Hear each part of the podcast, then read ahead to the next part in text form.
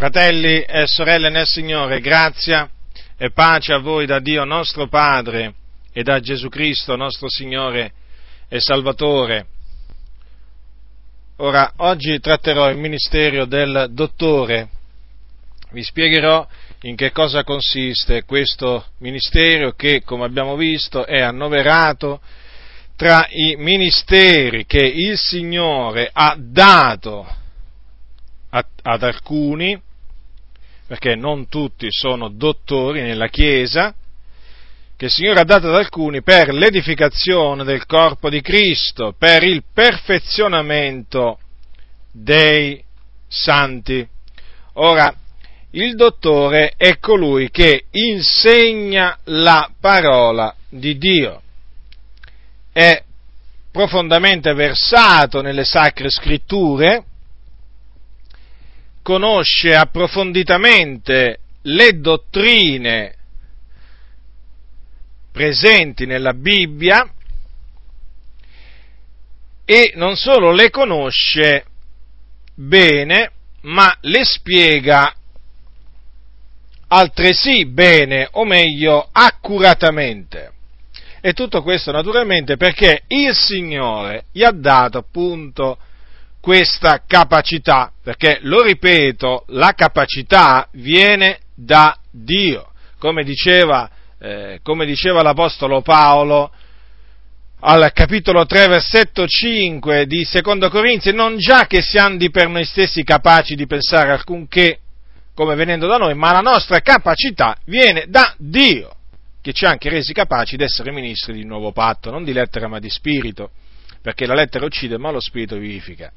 E queste parole le ha scritte un uomo che non solo era stato costituito apostolo, ma anche dottore, come vedremo, come vedremo fra breve.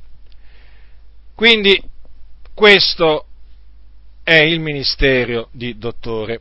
Quindi, per sgombrare, per sgombrare il campo da equivoci, lo facciamo subito questo, voglio dire che il termine dottore oggi purtroppo è usato impropriamente in mezzo, in mezzo alla Chiesa di Dio e viene usato nei confronti di taluni credenti che non hanno affatto questo ministero, che ripeto è una cosa visibile quando qualcuno non ha un ministero, perché non è in grado di adempiere quel ministero.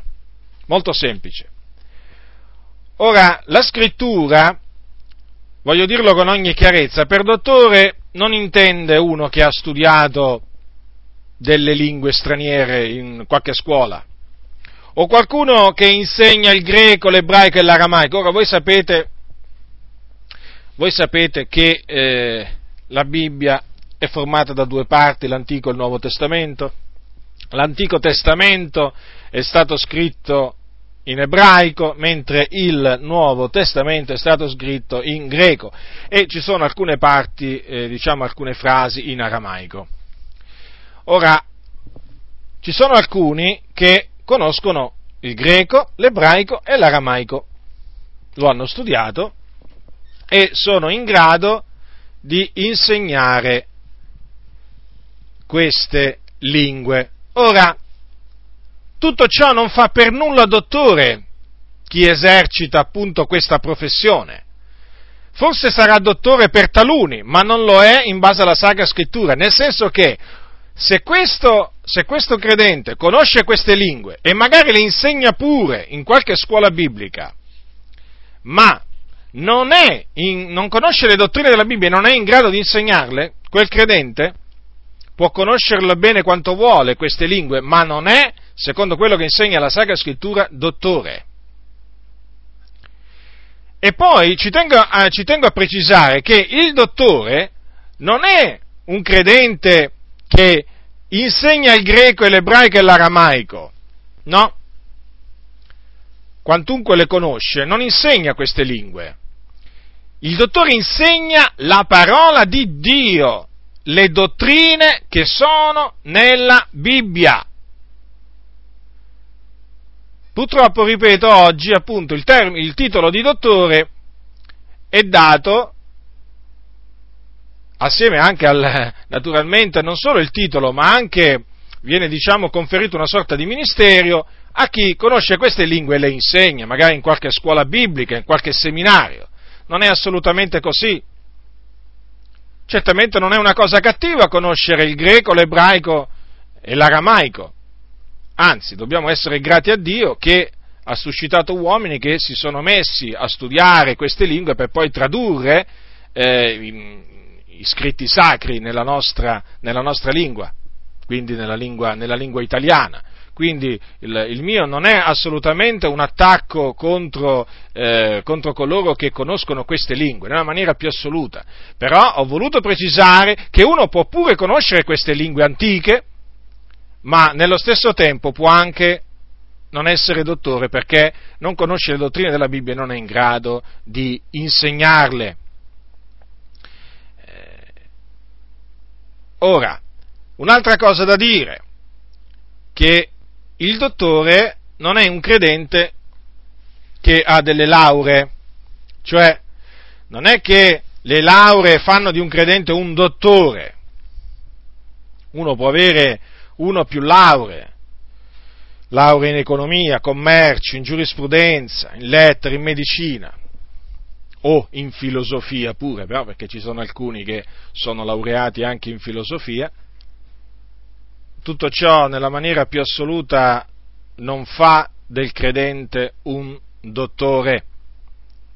Certo, può essere definito così, magari nella società, ma non, non nel regno di Dio, perché non si può definire dottore chi ha delle lauree e quindi sa parlare bene, perché uno che ha delle lauree sa parlare, sa fare un discorso, però non conosce le dottrine della Bibbia e non è in grado di insegnarle.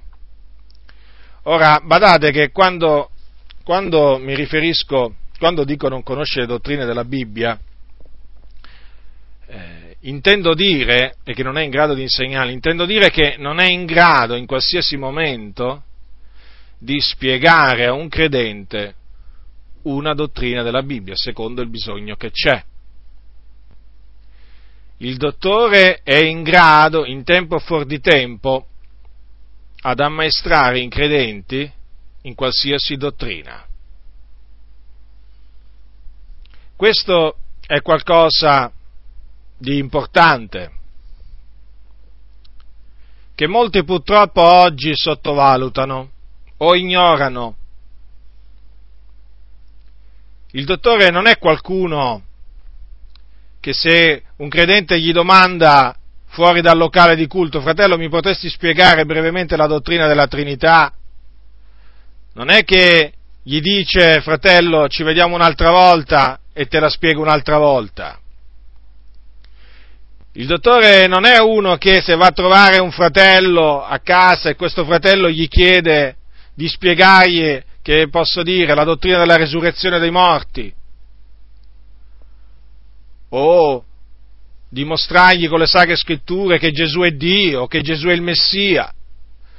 Il dottore non è uno che a queste richieste si sottrae con i, con i più svariati pretesti e dice, ma fratello, sai, eh, per ora non ho tempo, devo trovare un, quello studio che ha fatto quel fratello, quanto prima te lo farò avere, no.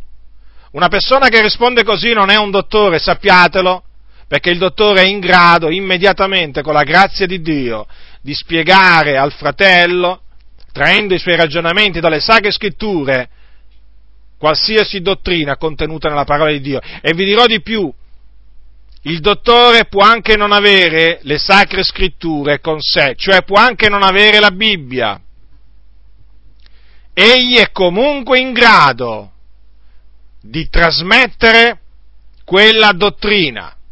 Lo ripeto, può anche non avere la Bibbia materialmente con sé, ma in quanto nel suo cuore dimora la parola di Dio, abbondantemente, egli è in grado, con la grazia di Dio, mediante la guida dello Spirito Santo, per una capacità che non è sua, ma che viene da Dio, egli è in grado di trasmettere l'istante, in quell'istante, qualsiasi insegnamento della Sacra Scrittura. Questo è quello che insegna la parola di Dio. Basta prendere l'esempio dell'Apostolo Paolo. Leggete la storia dell'Apostolo Paolo, la vita, e vi renderete conto in che cosa consisteva la sua capacità di insegnare, come questa capacità lui l'avesse in ogni momento della giornata, dell'anno, non l'abbandonava mai, era in grado di insegnare a tempo e fuori di tempo la parola del Signore, senza foglietti davanti.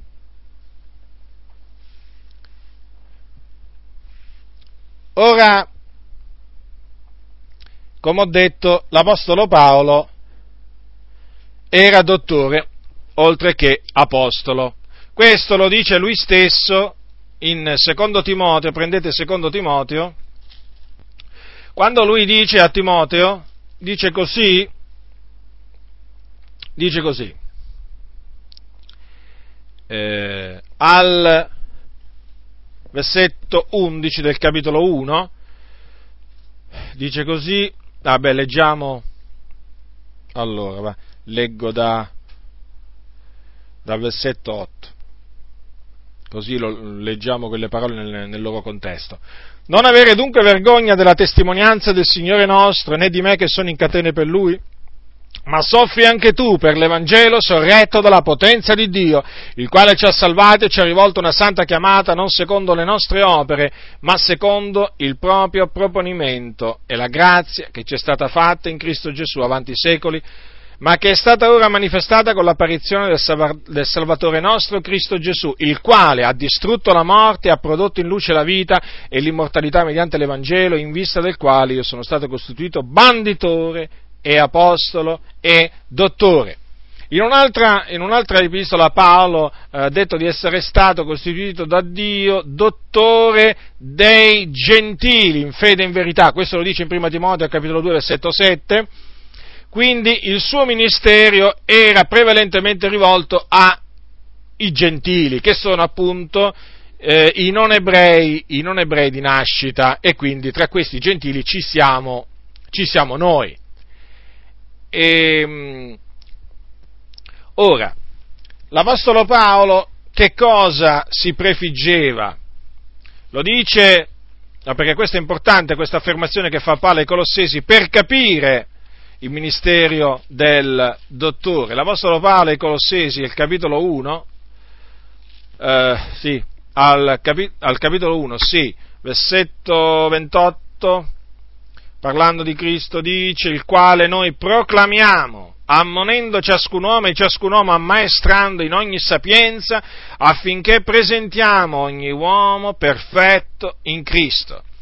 Ecco dunque, ecco dunque eh, che cosa fa un dottore? Ammaestra in ogni sapienza i santi per presentarli perfetti in Cristo perché appunto l'Apostolo Paolo si prefiggeva di, di presentare eh, la, eh, la, Chiesa di Dio a Cristo come una casta, come una casta vergine e affinché sia casta deve essere, si deve attenere alla parola del Signore, non alle filosofie umane, non alle idee umane, ma alla parola del, del Signore.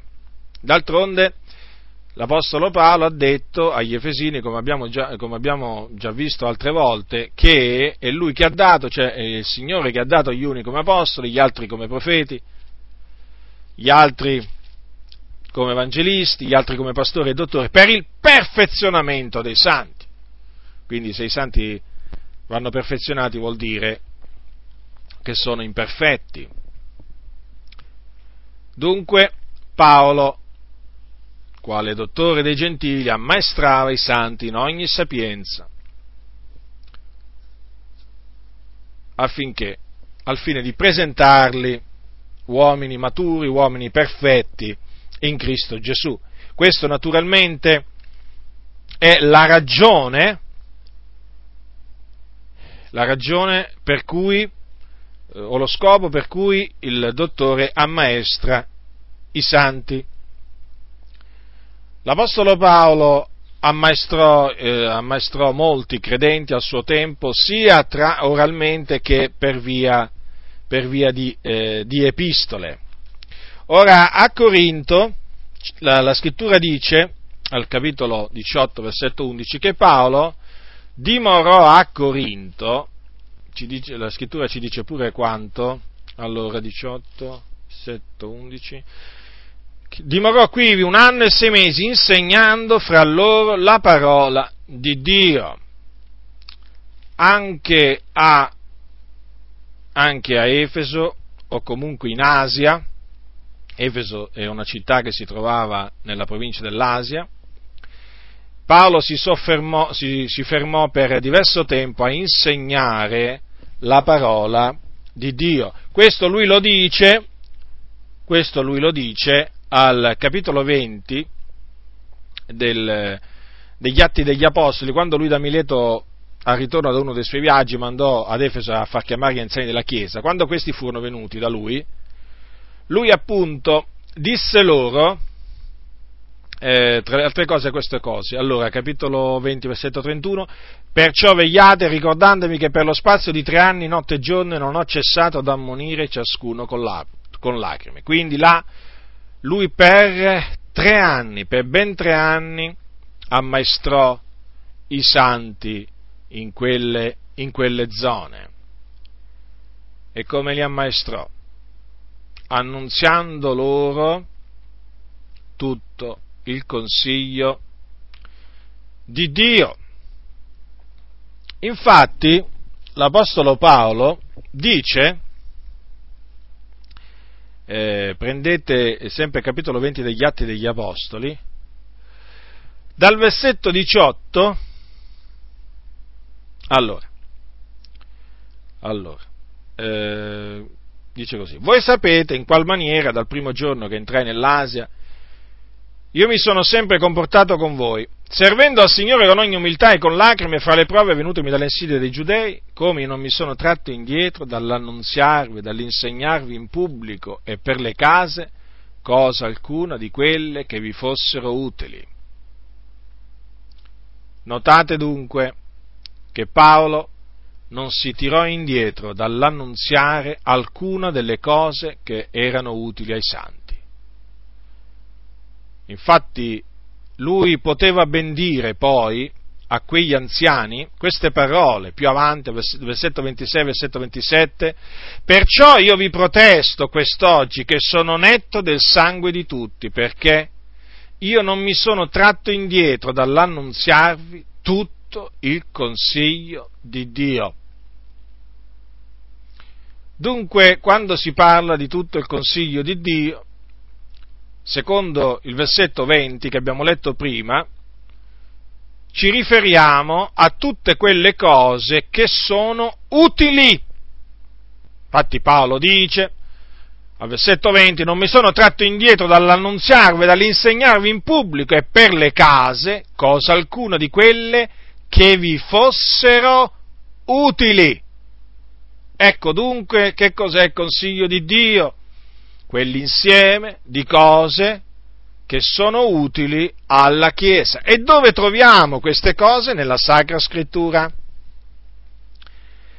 E per capire, per capire quali fossero per Paolo le cose utili alla Chiesa, è sufficiente leggere le sue epistole perché tutto il consiglio di Dio è quello.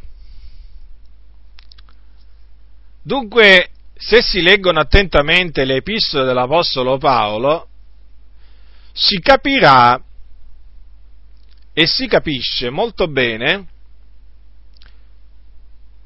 che cosa, quali sono le cose che un dottore è chiamato a insegnare. Ora, ci tengo a precisare che l'insegnamento l'insegnamento che va rivolto ai santi è elementare ma anche perfetto, nel senso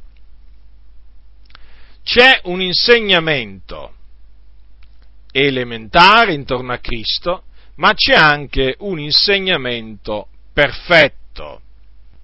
Questo lo eh, si deduce chiaramente da quello che è scritto all'Epistola agli Ebrei al capitolo 6, quando dice lo scrittore, perciò lasciando l'insegnamento elementare intorno a Cristo, tendiamo a quello perfetto e non stiamo a porre di nuovo il fondamento del ravvedimento dalle opere morte e della fede in Dio, della dottrina dei battesimi, dell'imposizione delle mani, della resurrezione dei morti e del giudizio eterno. Ora, come potete vedere, per...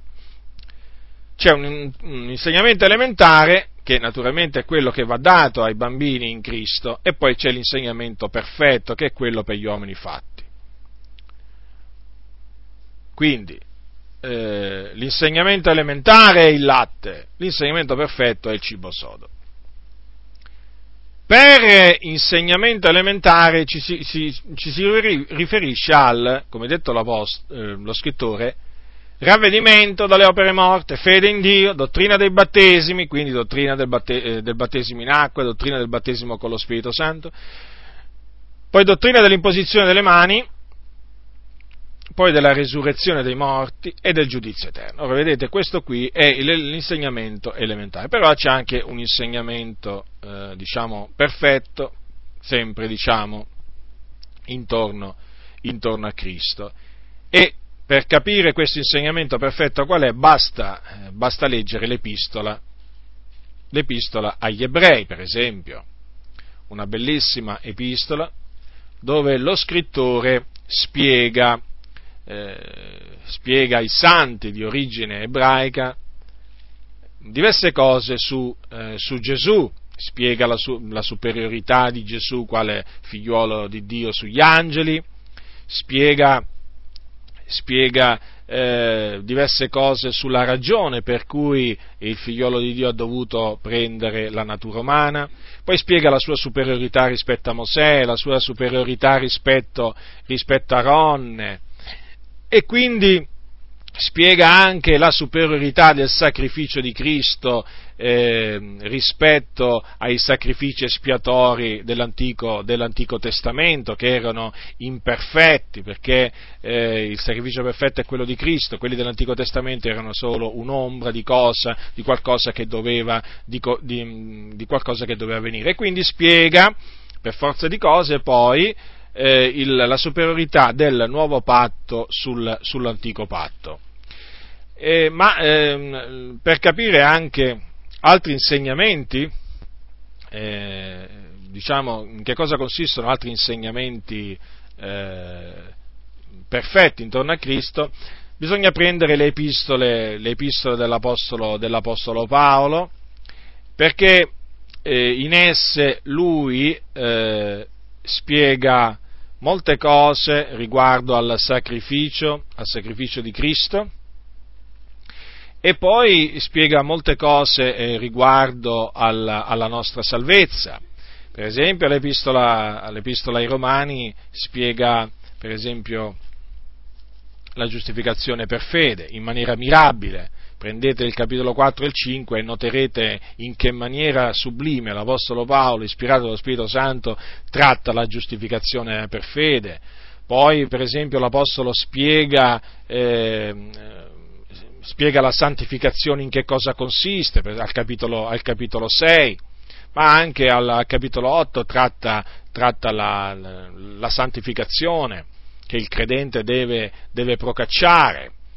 E poi, eh, sempre ai Romani, l'Apostolo Paolo tratta il proponimento dell'elezione di Dio eh, e quindi la predestinazione, parola questa che oggi molti detestano, ma che nella parola, nella parola del Signore. Eh, rimango meravigliato e disgustato quando sento dire a taluni eh, evangelici noi non crediamo nella predestinazione, come se la predestinazione non fosse nella Bibbia. io capisco quando un evangelico dica io non credo in Maometto, perché di Maometto nella Bibbia non si parla, ci mancherebbe altro, noi non crediamo in Maometto, ma dire non crediamo nella predestinazione è veramente assurdo, indica proprio, denota una mancanza di conoscenza veramente enorme. Quindi eh, la predestinazione, che naturalmente ha a che fare con la nostra, la nostra salvezza, concerne la nostra salvezza, perché noi siamo stati salvati in virtù del proponimento dell'elezione di Dio, perché il Signore ci ha eletti in Cristo, avanti la fondazione del mondo, avendoci predestinati ad essere adottati eh, per mezzo di Cristo come suoi, come suoi figliuoli. Quindi noi siamo stati salvati non per volontà nostra, non per volontà di carne, volontà d'uomo, ma per volontà di Dio, perché Dio ha voluto salvarci. Questa è una delle parti del consiglio di Dio che sono utili a trasmettere. Purtroppo oggi molti che si dicono dottori questa parte la ignorano e la fanno ignorare alla fratellanza. E questo è grave, fratelli, questo è grave perché l'Apostolo Paolo ha trattato il proponimento dell'elezione di Dio. E quindi coloro che dicono di annunziare tutto il consiglio di Dio, teneteli d'occhio. Teneteli d'occhio perché se non vi annunziano il proponimento delle elezioni di Dio, costoro sappiate vi mentono, sapendo di mentire, perché nella Sacra Scrittura ci sono tanti riferimenti alla nostra elezione. Lo so che questo mio parlare disturba non pochi, lo so, lo so, però non posso fare altrimenti, non posso non posso non parlare di queste cose, perché purtroppo oggi molti credenti si fidano a tal punto dei loro pastori che pensano che tutto quello che il pastore gli insegna è tutto quello che lui deve sapere, ma purtroppo, e ripeto purtroppo in molti casi non è così. Piacesse a Dio veramente? Piacesse a Dio che fosse tutto quello che i fratelli devono sapere, ma non è così.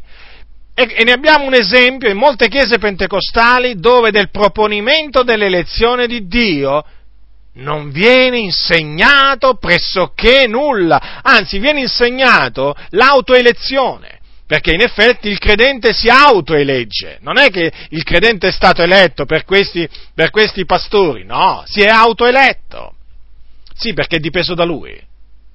È dipeso dalla sua volontà, non è che è dipeso dalla volontà di Dio. Ecco che cosa trasmettono, il contrario, un insegnamento contrario a quello che insegnava l'Apostolo Paolo. L'Apostolo Paolo che cosa diceva? Non dipende dunque né da chi corre né da chi vuole, ma da Dio che fa misericordia. Che dicono costoro? Ma fratello, è dipeso da te. Da te che hai voluto, fratello. Da te che ti sei messo a correre. Da te che hai fatto il primo passo, fratello. Da te è dipeso tutto.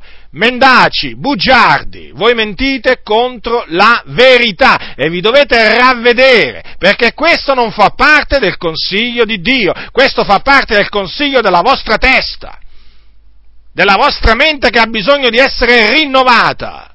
Andate a leggere le sacre scritture, pastori ignoranti non conoscete le scritture e volete far credere di conoscerle. Riuscite a ingannare i semplici. Sì, i semplici. I bambini in Cristo, quelli sì, riuscite a ingannarli con, vostre, con i vostri discorsi pomposi e vacui. Riuscite a fare credere ai fratelli cose contrarie a quelle che insegnava l'Apostolo Paolo. L'Apostolo Paolo ha detto non dipende, lo ripeto dunque, né da chi vuole né da chi corre, ma da Dio che fa misericordia. E invece voi, sfacciatamente arroganti, dite che è dipeso da chi? Da noi. Certo, è dipeso da noi. Il Signore non avrebbe mai potuto agire se noi non avessimo fatto il, nostro, il primo passo. Ah sì? Ma perché quando facevamo il primo passo chi è che agiva? Eravamo noi o era il Signore? Era il Signore. Voi perite veramente per mancanza di conoscenza delle sacre scritture. Era, fu il Signore che ci fece fare il primo passo. Fu Lui che destò il nostro spirito, fu Lui che ci attirò a Cristo, fu Lui che ci diede, la, ci diede di credere, fu Lui che ci aprì la mente per intendere le scritture, fu Lui, sì. indipendentemente dalla nostra volontà. Lui naturalmente agì sulla nostra volontà, ma fu lui a prendere l'iniziativa, perché così aveva decretato avanti secoli. Quindi ho voluto soffermarmi su questa parte del Consiglio di Dio molto brevemente, ma per farvi capire veramente quanto, quanto veramente sia disprezzata questa parte del Consiglio di Dio. E poi si dicono dottori, dottori però che non seguono le orme dell'Apostolo Paolo, del dottore dei gentili. Ma ditemi un po', ma se l'Apostolo Paolo, dottore dei gentili in fede e in verità, ha trattato il proponimento delle elezioni di Dio, e il proponimento delle elezioni di Dio include anche l'induramento di Israele. Ah, l'induramento di Israele, voi di questo non ne volete proprio assolutamente parlare. Perché?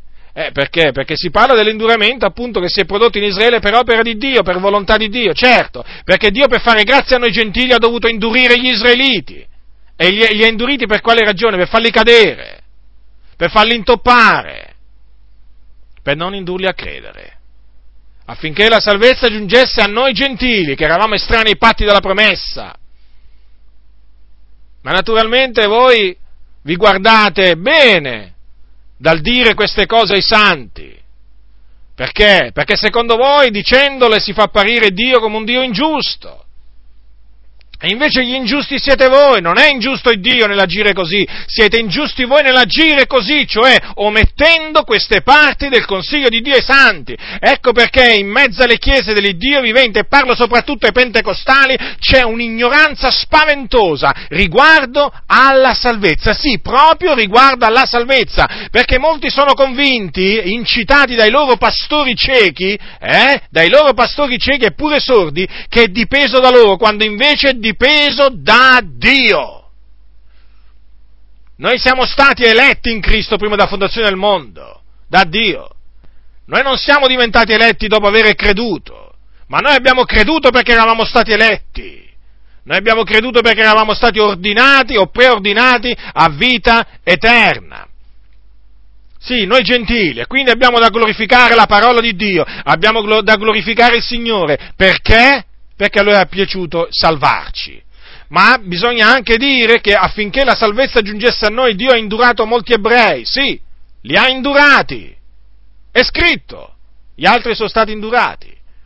Per il nostro bene, per, per l'amore che il Signore ha avuto verso di noi. Ecco per quale ragione il Signore ha indurato gli ebrei. Per fare grazia a noi gentili, come si fa? Come si fa a non parlare di queste cose quando lo stesso Apostolo ne ha parlato? Ma io capirei se l'Apostolo Paolo non ne avesse parlato, ma ne ha parlato. Ma naturalmente tutto ciò che cosa fa? Annulla l'orgoglio, distrugge l'orgoglio, quell'orgoglio che c'è in molti credenti. Sì, c'è molto orgoglio, superbia. Questo insegnamento toglie all'uomo ogni, ogni gloria, ogni, va, ogni gloria, ogni... cioè, fa dell'uomo solo l'oggetto della misericordia di Dio. Una persona che è stata impotente a salvarsi, perché ha avuto bisogno del Salvatore, che lo eleggesse e poi lo salvasse, lo mettesse in grado di credere per essere salvato. Quindi il dottore parla della predestinazione, lo dico con ogni franchezza perché ne ha parlato l'Apostolo Paolo. Perché la predestinazione è strettamente collegata alla dottrina della salvezza e questo lo si capisce leggendo in particolare l'epistola ai Romani scritta dall'Apostolo Paolo. E quindi non si può non parlarne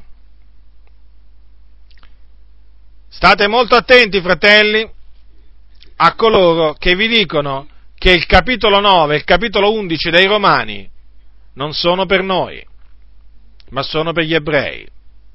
Questi, coloro che vi dicono queste cose, non sanno quello che dicono, né intendono quello che danno per certo.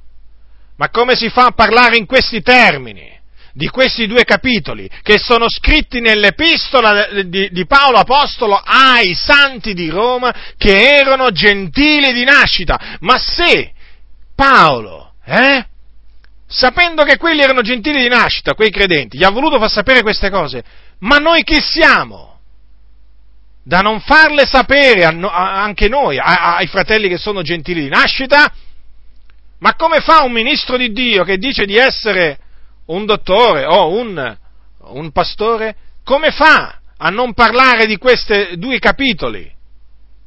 Sapendo che Paolo scriveva ai gentili ai gentili di nascita. Paolo non ha scritto degli ebrei, perché lui era dottore dei gentili. Dunque, chi omette di parlare di questa parte del consiglio di Dio, omette di parlare di una cosa utile.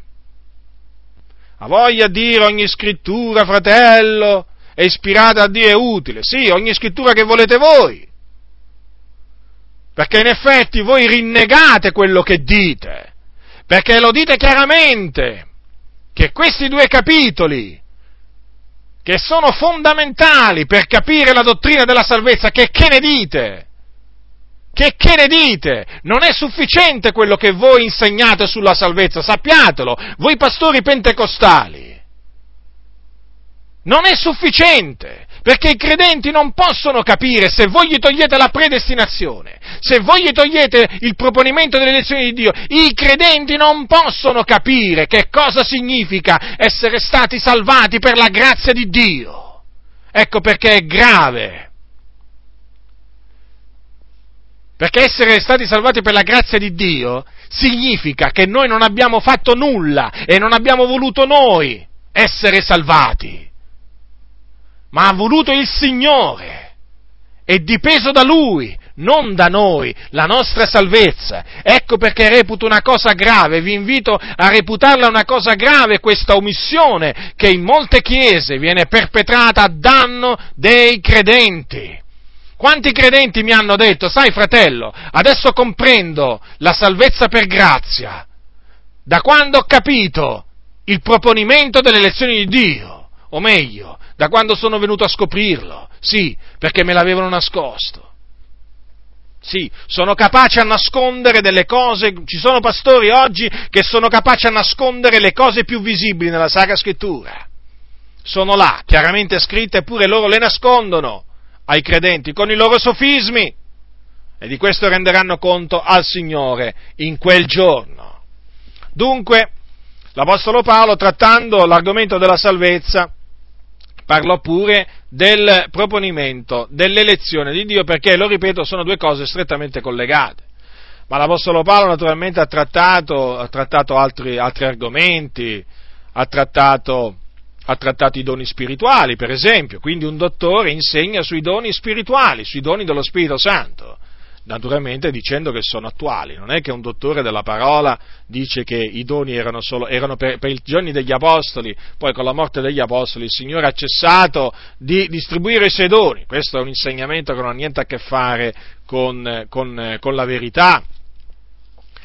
Eh, L'Apostolo Paolo spiega la differenza, per esempio, che c'è tra la grazia, tra la grazia e la legge, lo spiega, per esempio, in maniera eh, molto, molto bella, per esempio, nell'Epistola ai Galati. Che vi dirò ancora? L'Apostolo Paolo poi eh, dava, dava molte esortazioni ai santi affinché si santificassero, aveva esortazioni per le mogli, per i mariti, per i figli, per i genitori, esortazioni pratiche eh, per i credenti eh, per santificarsi, aveva delle esortazioni anche per i servi, per i padroni, tutte cose dunque che il dottore dei gentili insegnava e che un dottore insegna, non si vergogna un dottore di insegnare queste cose perché si dovrebbe, si dovrebbe vergognare.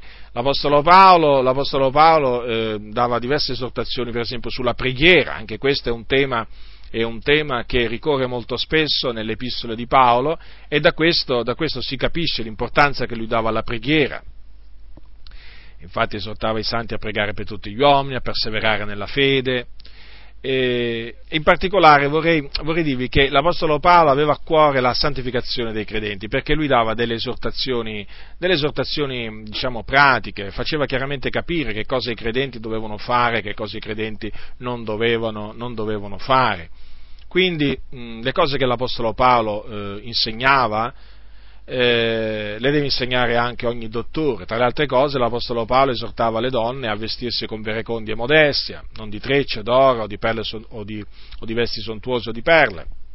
Ecco, questa per esempio era un'esortazione che l'Apostolo, dottore dei Gentili, rivolgeva, eh, esortava le donne a non, a non insegnare, eh, poi esortava le donne a mettersi il velo quando pregavano, profetizzavano. Sì, il dottore dei Gentili eh, insegnava pure queste cose, esortava anche a queste cose, esortava ad avere un parlare sano, condito con sale, non con pepe, oggi purtroppo molti con loro esempio eh, esortano e incitano i credenti a condire il loro parlare con il pepe, non con il sale. Beh, sappiate che la Bibbia dice che il nostro parlare deve essere eh, sempre con grazia condito con sale. Eh, il pepe non, eh, non, è un ingrediente con cui dobbiamo condire il nostro, il nostro parlare. Eh, poi l'Apostolo Paolo, eh, l'Apostolo Paolo diceva, diceva in, diversi, in diversi punti ha detto di fuggire la fornicazione, perché chi, il fornicatore pecca contro il proprio corpo. L'Apostolo Paolo esortava i santi a avere l'animo alle cose, alle cose di sopra, non alle cose di sotto. Insomma, leggendo l'epistola dell'Apostolo Paolo ci si rende conto qual è il sentimento Qual è, senti- qual è, il sentimento di un dottore, di un vero dottore, perché dopo vedremo, come vedremo dopo ci sono anche i falsi dottori, qual è il sentimento di un vero dottore costituito, costituito da, eh, da Dio. Poi un'altra cosa che si nota nell'epistola dell'Apostolo Paolo è questa, che lui eh, parlava spesso dell'opera di Cristo, della, dell'opera di riconciliazione operata da Gesù Cristo sulla croce. Infatti voi sapete che l'Apostolo Paolo si proponeva di annunziare Cristo a lui crocifisso e anche questo è qualcosa su, eh, su cui un dottore insiste, perché la nostra salvezza si basa sull'opera perfetta compiuta da Cristo Gesù sulla croce del Calvario e sulla sua risurrezione. Un'altra cosa che ci tengo a dire, eh, dunque oh, vi ho diciamo riassunto per sommi capi eh, quali sono gli insegnamenti che devono essere trattati. Naturalmente l'Apostolo Paolo poi ha trattato anche il ritorno, il ritorno del Signore, il ritorno del Signore, che naturalmente è una dottrina della parola del Signore. Eh, ma eh, l'Apostolo Paolo non ha, non ha, parlato del ritorno del Signore come, come ne parlano oggi in, molti, in, molte chiese, cioè con un rapimento segreto prima, cioè con un ritorno di Gesù che viene in maniera segreta per i suoi santi, poi dopo sette anni, dopo sette anni della grande tribolazione, Gesù ritorna in maniera visibile con i suoi santi. No, l'Apostolo Paolo non, non parlava del ritorno del Signore in questi termini perché l'Apostolo Paolo credeva che Gesù Cristo ritornerà in maniera visibile, in maniera gloriosa e potente sulle nuvole del cielo, dopo che eh, verrà l'apostasia e sarà manifestato l'uomo del peccato e, e quindi i santi eh, passeranno per una dura persecuzione, una grande tribolazione operata naturalmente eh, dal, dall'anticristo che è l'uomo del peccato, operata dall'anticristo contro, eh, contro, di loro. Quindi dicevo che l'Apostolo Paolo credeva nel ritorno del Signore eh, visibile e glorioso in un'unica fase, non in due fasi come purtroppo oggi si sente, si sente, dire nella maggior parte delle comunità, in quel giorno, nel giorno dell'apparizione di Cristo Gesù dal cielo o della sua discesa eh, dal cielo, avverrà che i morti in Cristo risusciteranno i primi, poi noi viventi che saremo rimasti, saremo insieme con loro rapiti a incontrare il Signore nell'aria e così saremo sempre con il, con il Signore. Ora, una cosa che ci, tengo, eh, che ci tengo a dire è che il dottore, essendo versato nella Sacra Scrittura, essendo profondo conoscitore delle dottrine della Bibbia, confuta eh, le false dottrine. Ora, eh, che cosa significa confutare? Confutare significa dimostrare l'erroneità di una tesi, di una dottrina, eh, mediante le Sacre Scritture. Ora, voi sapete che la, la, le Sacre Scritture sono la parola del Signore, e quindi eh, solo tramite eh, la parola di Dio è eh, verità e solo tramite la verità si può confutare la menzogna. La verità non si può confutare, la menzogna sì. E come si confuta la menzogna? Con la verità. Quindi bisogna conoscere la verità. Il dottore conosce, conosce eh, le sacre scritture in maniera approfondita e quindi è in grado di confutare gli errori dottrinali che, eh, che esistono eh, vorrei a tale, a tale riguardo ricordare, a, a, ricordarvi, fratelli, che l'Apostolo Paolo appunto confutava. Confutava, sì, l'Apostolo Paolo confutava. Per esempio vi vorrei ricordare che ai Corinzi, quando lui venne a sapere che nella chiesa di Corinto c'erano alcuni che negavano la risurrezione dei morti, sapete cosa ha fatto Paolo? Nella sua epistola ha confutato i negatori, coloro che negavano la risurrezione dei morti. Se voi leggete il capitolo 15 di Primo Corinzi vi accorgerete, vi accorgerete eh, appunto che l'Apostolo Paolo confutò quelli che negavano la resurrezione, la resurrezione dei morti. Un'altra confutazione eh, che fece l'Apostolo Paolo fu ai Galati, perché? Riprendete l'Epistola ai Galati, noterete che l'Apostolo Paolo venne a sapere che c'erano alcuni eh, in Galazia che turbavano, turbavano i santi con i loro discorsi perché volevano sovvertire l'Evangelo di Cristo. Si erano messi a insegnare che i santi dovevano, dovevano per essere salvati, farsi circoncidere nella carne. Allora l'Apostolo Paolo eh, scrisse questa epistola per confutare questi eh, costoro, cioè per confutare costoro che insegnavano questa falsa, questa falsa dottrina, perché di dottrina falsa eh, si tratta, perché, perché, si viene giustificati non per le opere della legge, ma mediante la fede in Cristo Gesù e quindi per grazia, soltanto, soltanto per grazia e tu, diciamo che tutta l'epistola ai, ai, Galati, o comunque gran parte dell'epistola ai Galati, appunto, è una confutazione di quell'errore che serpeggiava in quelle, in, in quelle comunità. Naturalmente nella confutazione ci sono delle esortazioni, ci sono, delle, ci sono delle, riprensioni e c'è, una, e c'è una, messa, una, messa, in guardia. E difatti l'Apostolo Paolo eh, eh, metteva in guardia i santi eh, dalle false dottrine, ma anche naturalmente da coloro che eh, eh, sostenevano, sostenevano le, false, le, le, false, dottrine. Per esempio, se voi prendete, se voi prendete l'epistola, l'epistola di Paolo ai Colossesi, vi accorgerete che lui dice al capitolo 2 versetto 8 guardate che non vi sia alcuno che faccia di voi sua preda con la filosofia e con vanità ingannatrice secondo la tradizione degli uomini, gli elementi del mondo e non, e non secondo Cristo perché in lui abita corporalmente tutta la pienezza della deità e in lui voi avete tutto pienamente. Ora questa è una delle tante messe in guardia che l'Apostolo Paolo rivolgeva, rivolgeva ai santi. Eh, spesso diceva, diverse volte ha detto, nessuno vi seduca con vani ragionamenti, perché sapeva appunto che c'erano quelli che facevano i vani ragionamenti nelle chiese, come ci sono ancora oggi. Quindi l'opera del il ministero del dottore comprende anche un'opera di confutazione e di messa in guardia da coloro che insegnano, ehm, insegnano le, false, le false dottrine che ripeto esistono tuttora con nomi diversi, ho sostenuto da persone diciamo, che hanno nomi diversi, però esistono tuttora a distanza, a distanza di, tutti, di tutti questi anni. Eh, quindi l'opera di confutazione non è un'opera inutile. Le opere inutili, fratelli nel Signore, sono altre.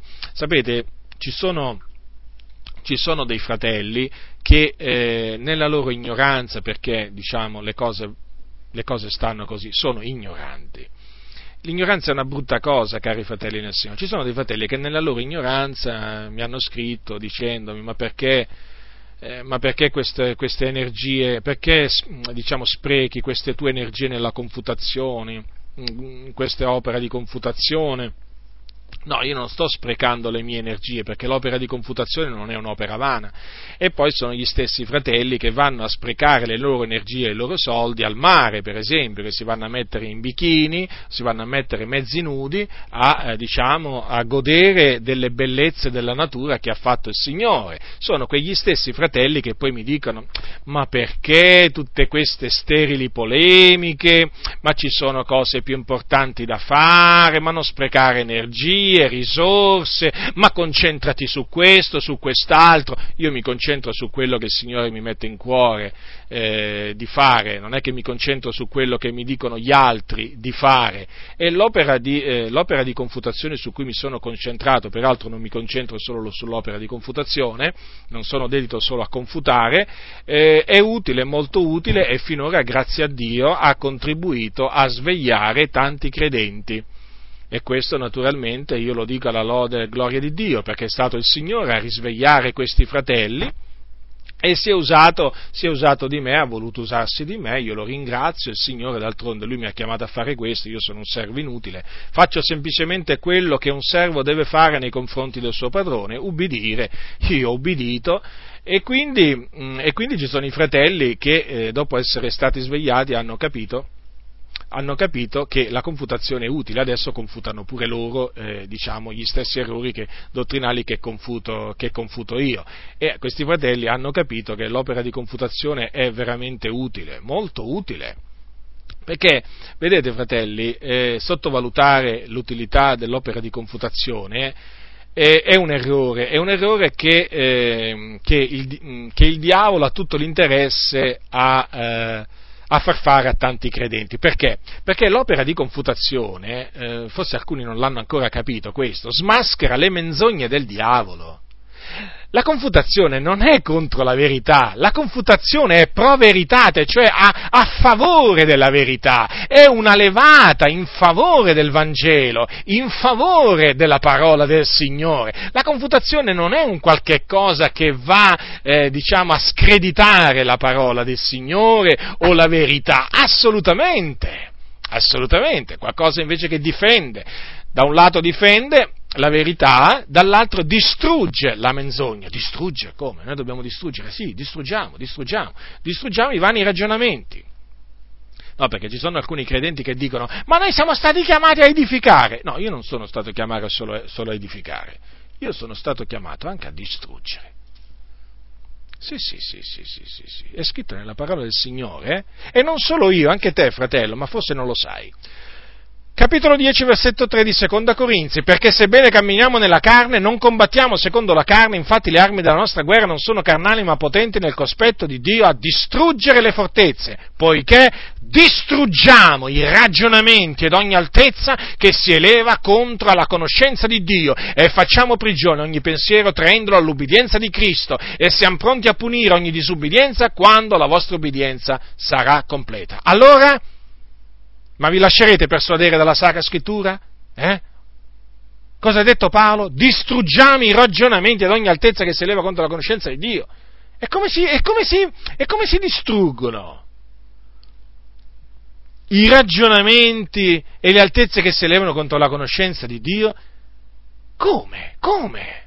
Con la Sacra Scrittura. Questa è l'opera del confutatore, di colui che confuta.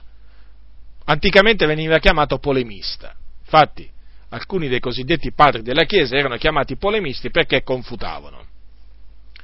Eh, confutavano l'arianesimo, cioè quella corrente di pensiero no? che diceva che Gesù, che Gesù non era Dio, eh, confutavano, confutavano tanti altri, diciamo che nei primi secoli gli gnostici, per esempio, quelli che dicevano che Gesù non era il Cristo, e anticamente erano chiamati polemisti. Oggi però Oggi però appena, appena si, sente, si, sente, il termine polemista subito gli si dà un, si dice, un significato negativo. Ah, quello lì è un polemista, quello lì è uno che fa polemiche. Sì, ma se la polemica la fa in favore della verità è giusto farla. È giusto farla, perché pure Paolo era un polemista. Dirò di più, pure Gesù era un polemista allora. Eh, perché Gesù, Gesù confutò pure lui, sapete, e mise in guardia pure lui i suoi discepoli da coloro che a suo tempo insegnavano false dottrine. Cosa disse? Guardatevi dal lievito dei farisei e dei sadducei. Quindi dalla dottrina sbagliata dei farisei e dei sadducei. Anche Gesù confutò, basta leggere i Vangeli e ci si rende conto di questo. Per esempio confutò i sadducei che negavano la risurrezione dei morti. Gesù appunto li confutò mediante le sacre scritture. Quindi non solo il dottore non è chiamato solo a edificare, ma anche a distruggere. Anzi, vi dirò un'altra cosa. Prima di edificare, spesso c'è bisogno di distruggere.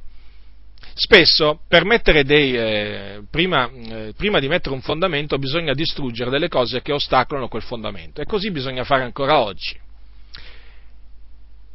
Purtroppo oggi ci sono eh, ci sono molte cose che sono state costruite in mezzo alla Chiesa che, eh, eh, che vanno distrutte. Vanno distrutte perché sono vani ragionamenti, sono eh, altezze che si elevano contro la conoscenza di Dio. è chiaro che nel fare questo si viene accusati appunto di essere dei distruttori o di essere eh, dei sovversivi o di essere delle persone che provocano divisioni, ma è inevitabile questo. Ma questo perché avviene? Perché eh, chi, eh, chi confuta va a toccare del materiale eh, dannoso che è stato edificato sul fondamento che è Cristo Gesù. Fa un'opera di distruzione, lo dico senza mezzi termini, ma che cosa distrugge? Menzogne. Perché la verità è indistruttibile, ciò che si può, ciò che, si può distru, distruggere è la menzogna. Quindi noi distruggiamo le menzogne, la verità. Non possiamo fare nulla contro la verità, quel che possiamo è per la verità e lo facciamo volentieri perché la verità ci ha resi liberi. Allora, voglio dire, quindi il dottore non è solo uno che edifica, fratelli nel Signore, ma è anche uno che distrugge.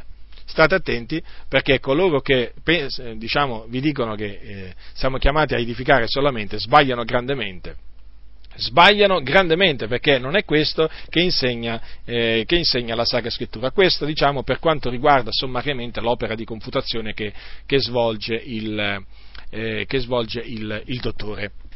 Ora, adesso vi voglio dire, eh, diciamo, molto brevemente una cosa che ho detto anche in altre circostanze. Il dottore eh, non vende i propri libri, se scrive dei libri, non mette in vendita le proprie predicazioni, eh, non si dà al commercio. Eh? Lo voglio precisare questo, perché il dottore che viene costituito da Dio eh, non, è un, non, è un, commerciante. Non fa commercio della parola del Signore, dà gratuitamente la parola di Dio, mette al servizio degli altri la sapienza, la conoscenza che il Signore gli ha elargito e quindi non ci sono prezzi, non ci sono compensi che vengono chiesti per la sua, per la sua opera. Questo non significa che chi usufruisce, chi beneficia del suo servizio non ha, non ha dei doveri nei suoi confronti, perché i doveri ce l'ha, d'altronde dice colui che viene ammaestrato nella parola faccia parte di tutti i suoi beni a chi l'ammaestra. Però eh, va detto con ogni franchezza che il dottore, come anche il pastore, come l'apostolo o, non, o l'evangelista, non hanno mm, il diritto di mettere in vendita le loro prestazioni, naturalmente anche il profeta, però il profeta dato che non ha, non ha il ministero di predicare, ha un altro ministero, ecco perché diciamo, l'ho omesso, però è chiaro che anche lui non è che, non è che può fare le predizioni per, per denaro, nella maniera più assoluta. Chi si mette a fare predizioni per denaro è un falso profeta.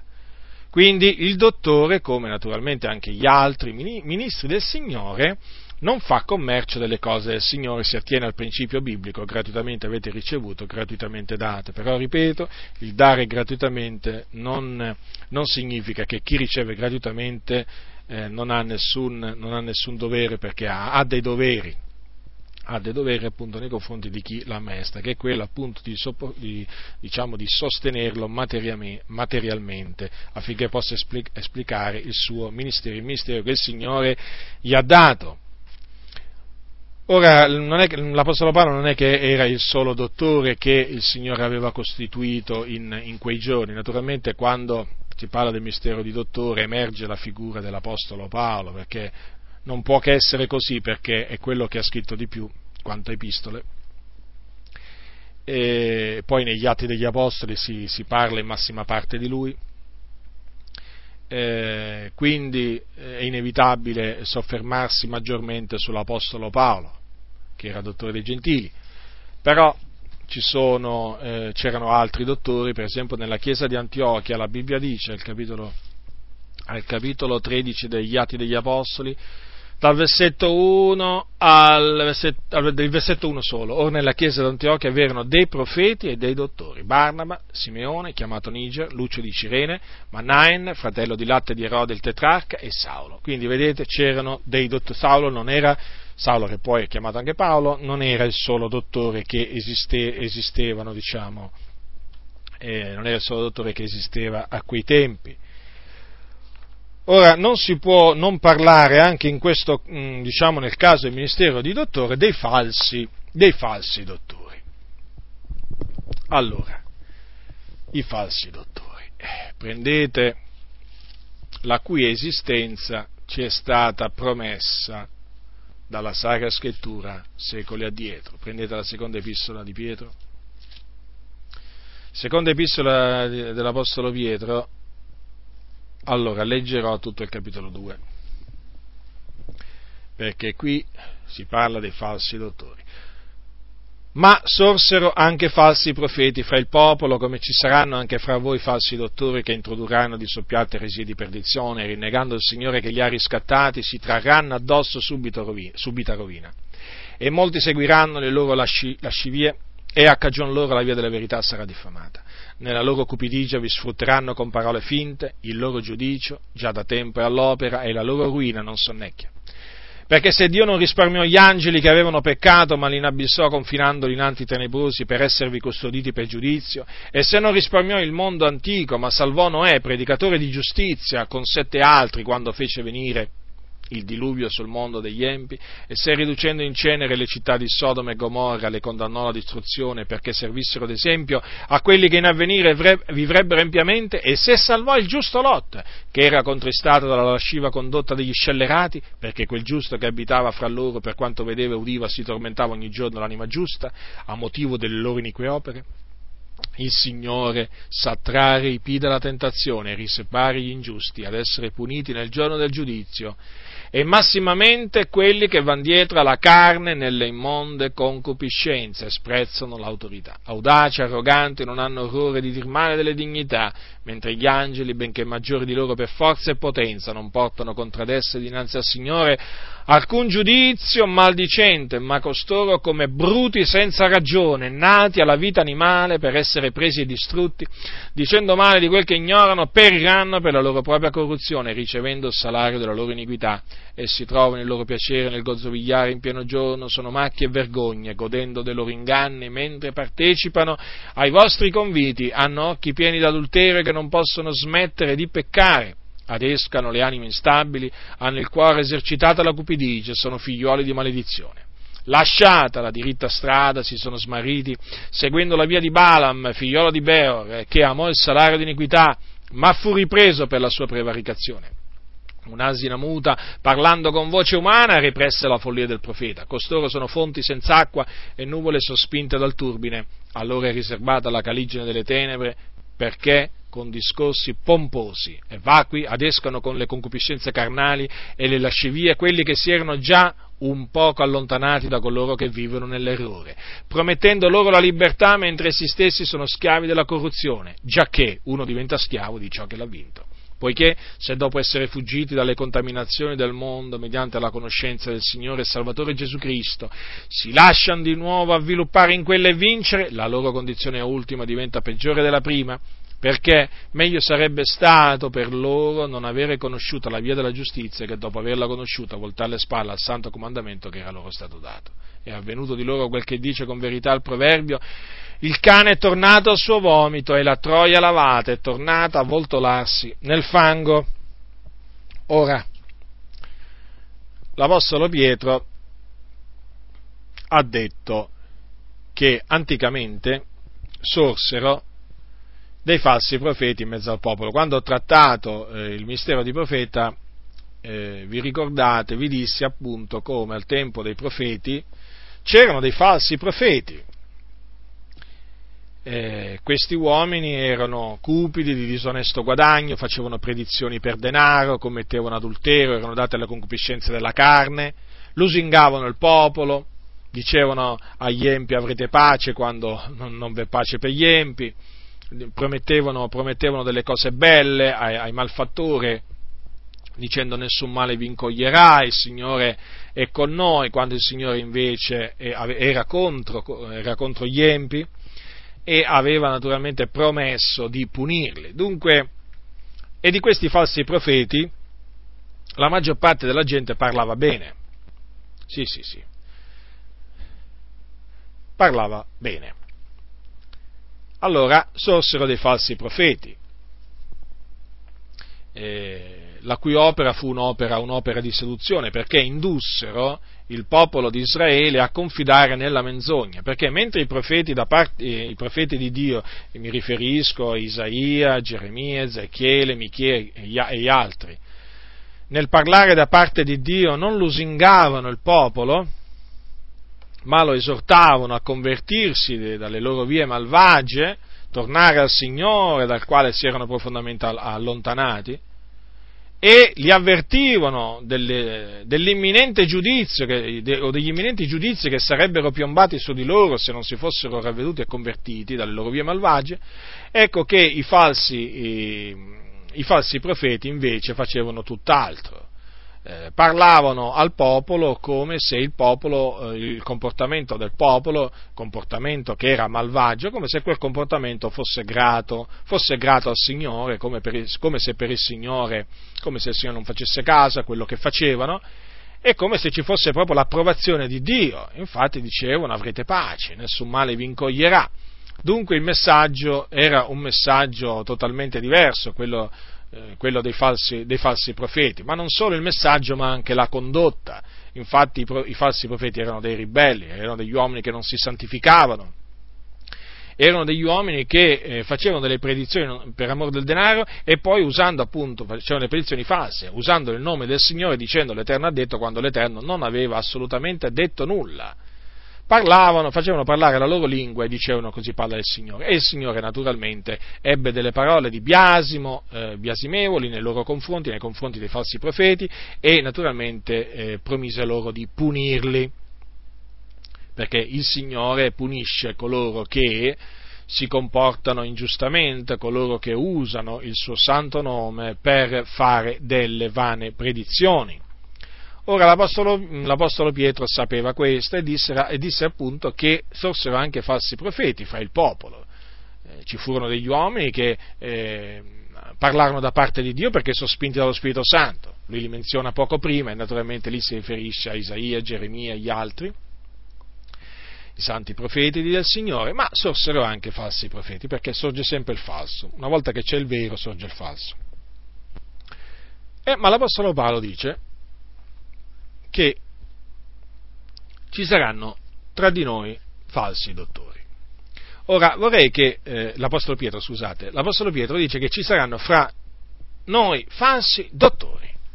Ha detto che ci saranno, non ha detto forse ci saranno, probabilmente ci saranno, no, ha detto ci saranno.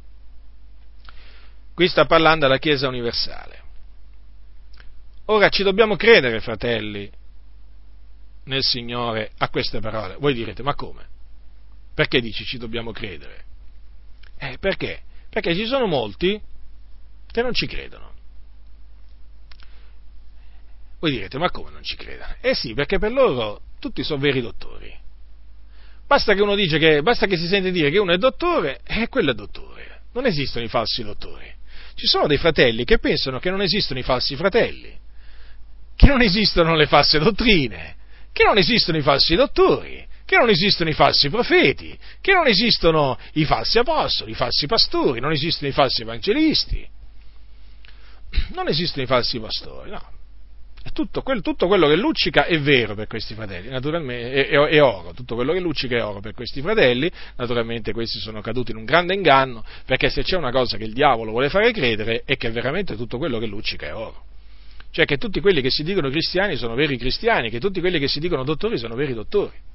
Ma non è così. L'Apostolo Pietro ha detto ci saranno anche fra voi falsi dottori. Quindi dà per scontato la scrittura che in mezzo alla Chiesa ci sono falsi dottori. Ora, l'Apostolo Pietro non è che dice solamente ci saranno falsi dottori, ma spiega anche il comportamento, quello che faranno, quello che diranno questi falsi dottori. Avete visto quante cose dice? Allora, innanzitutto, introdurranno di soppiatto eresie di perdizione.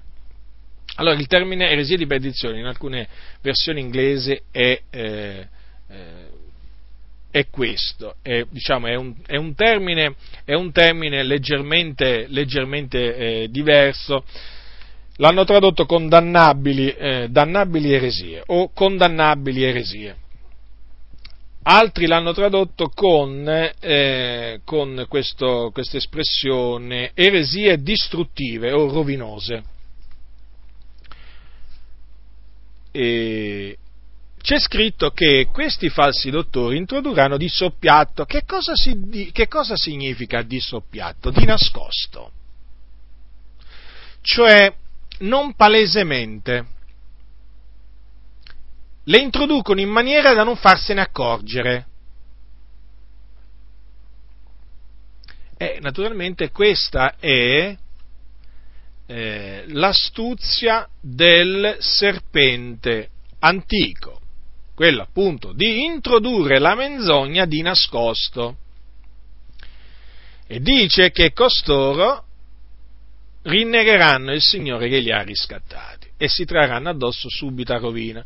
Quindi questi falsi dottori un giorno erano stati riscattati dal Signore avevano conosciuto la via della giustizia, erano sulla diritta strada. Perché dico questo? Perché oggi purtroppo in molte comunità evangeliche viene detto che questi falsi dottori non avevano mai conosciuto il Signore. Non è assolutamente così, fratelli, perché ci sono delle espressioni in questo capitolo dedicato ai falsi dottori che non lasciano alcun dubbio riguardo al fatto che questi uomini un giorno erano stati eh, salvati. Per esempio, prendete il versetto 15, lasciata la diritta strada si sono smarriti. È evidente che se si sono smarriti vuol dire che prima erano sulla strada diritta, e infatti c'erano sulla strada diritta, poi si sono persi, seguendo la via di Balaam. Poi, eh, per esempio, quando anche c'è scritto, mh, mm, c'è anche un altro passo che fa capire che una, avevano, avevano, erano stati salvati un giorno, quando dice la scrittura, al versetto 21, perché meglio sarebbe stato per loro non avere conosciuto la via della giustizia, che dopo averla conosciuta voltare le spalle al santo comandamento che era loro stato dato. Notate che avevano conosciuto la via della giustizia. La via della giustizia è la via della santità, è la via santa, è la via retta, è la via che mena in cielo. Poi anche al versetto 20, se dopo essere fuggiti dalle contaminazioni del mondo mediante la conoscenza del Signore e Salvatore Gesù Cristo si lasciano di nuovo avviluppare in quella e vincere, la loro condizione ultima diventa peggiore della prima. Vedete, anche qui si evince chiaramente che un giorno erano fuggiti dalla contaminazione del mondo, quindi erano stati riscattati dal presente secolo malvagio. Avevano conosciuto il Signore costoro. Ma ecco che costoro si sviano, rinnegano il Signore e introducono di nascoste eresie distruttive o dannabili in mezzo alla Chiesa di Dio.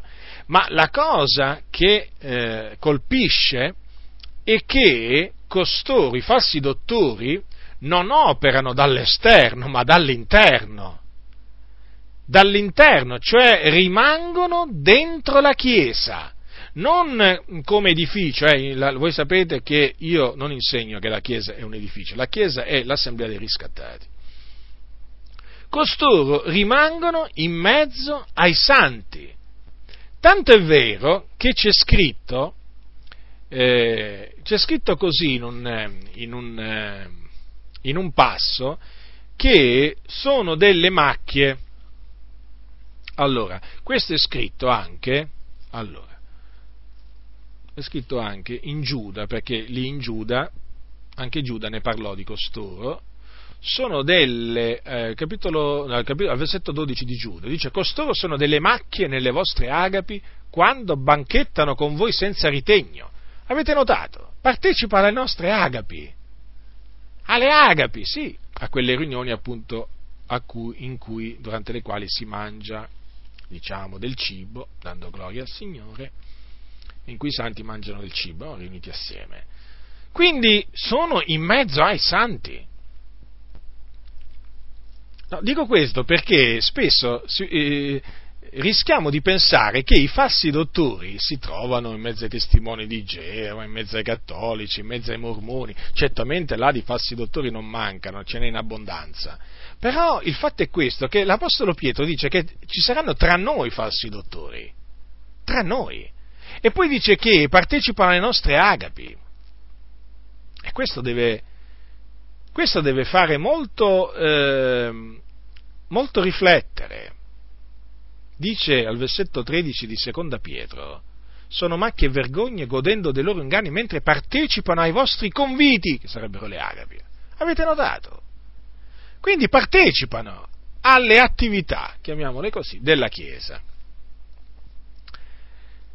Ma costoro naturalmente sono in mezzo ai santi non per edificarli ma per distruggerli. Infatti introducono di nascosto eresie distruttive, quindi falsi insegnamenti.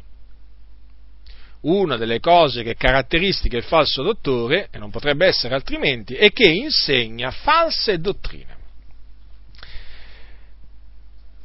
Ora vi voglio citare alcune di queste false dottrine, nel senso vi voglio citare alcune dottrine che se accettate si va in perdizione. Perché dovete sapere questo, che non tutte le false dottrine, benché siano false, hanno, diciamo, le stesse conseguenze su coloro che le accettano. Mi spiego meglio.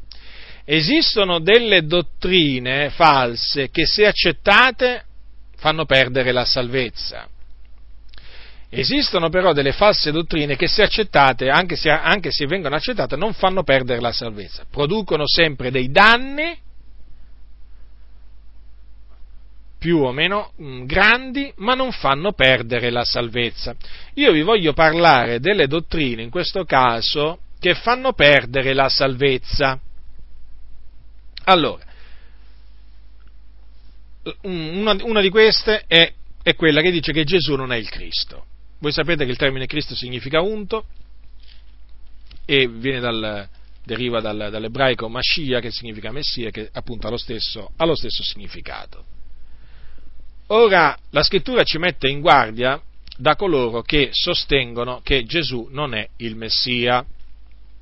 Infatti dice Giovanni al capitolo 2, versetto 22, chi è il mendace, cioè il bugiardo, se non colui che nega che Gesù è il Cristo, esso è l'anticristo che nega il padre e il figliuolo. Perché è un'eresia di perdizione? Cioè perché è una falsa dottrina che mena in perdizione? Perché è solamente credendo che Gesù è il Cristo che si nasce da Dio.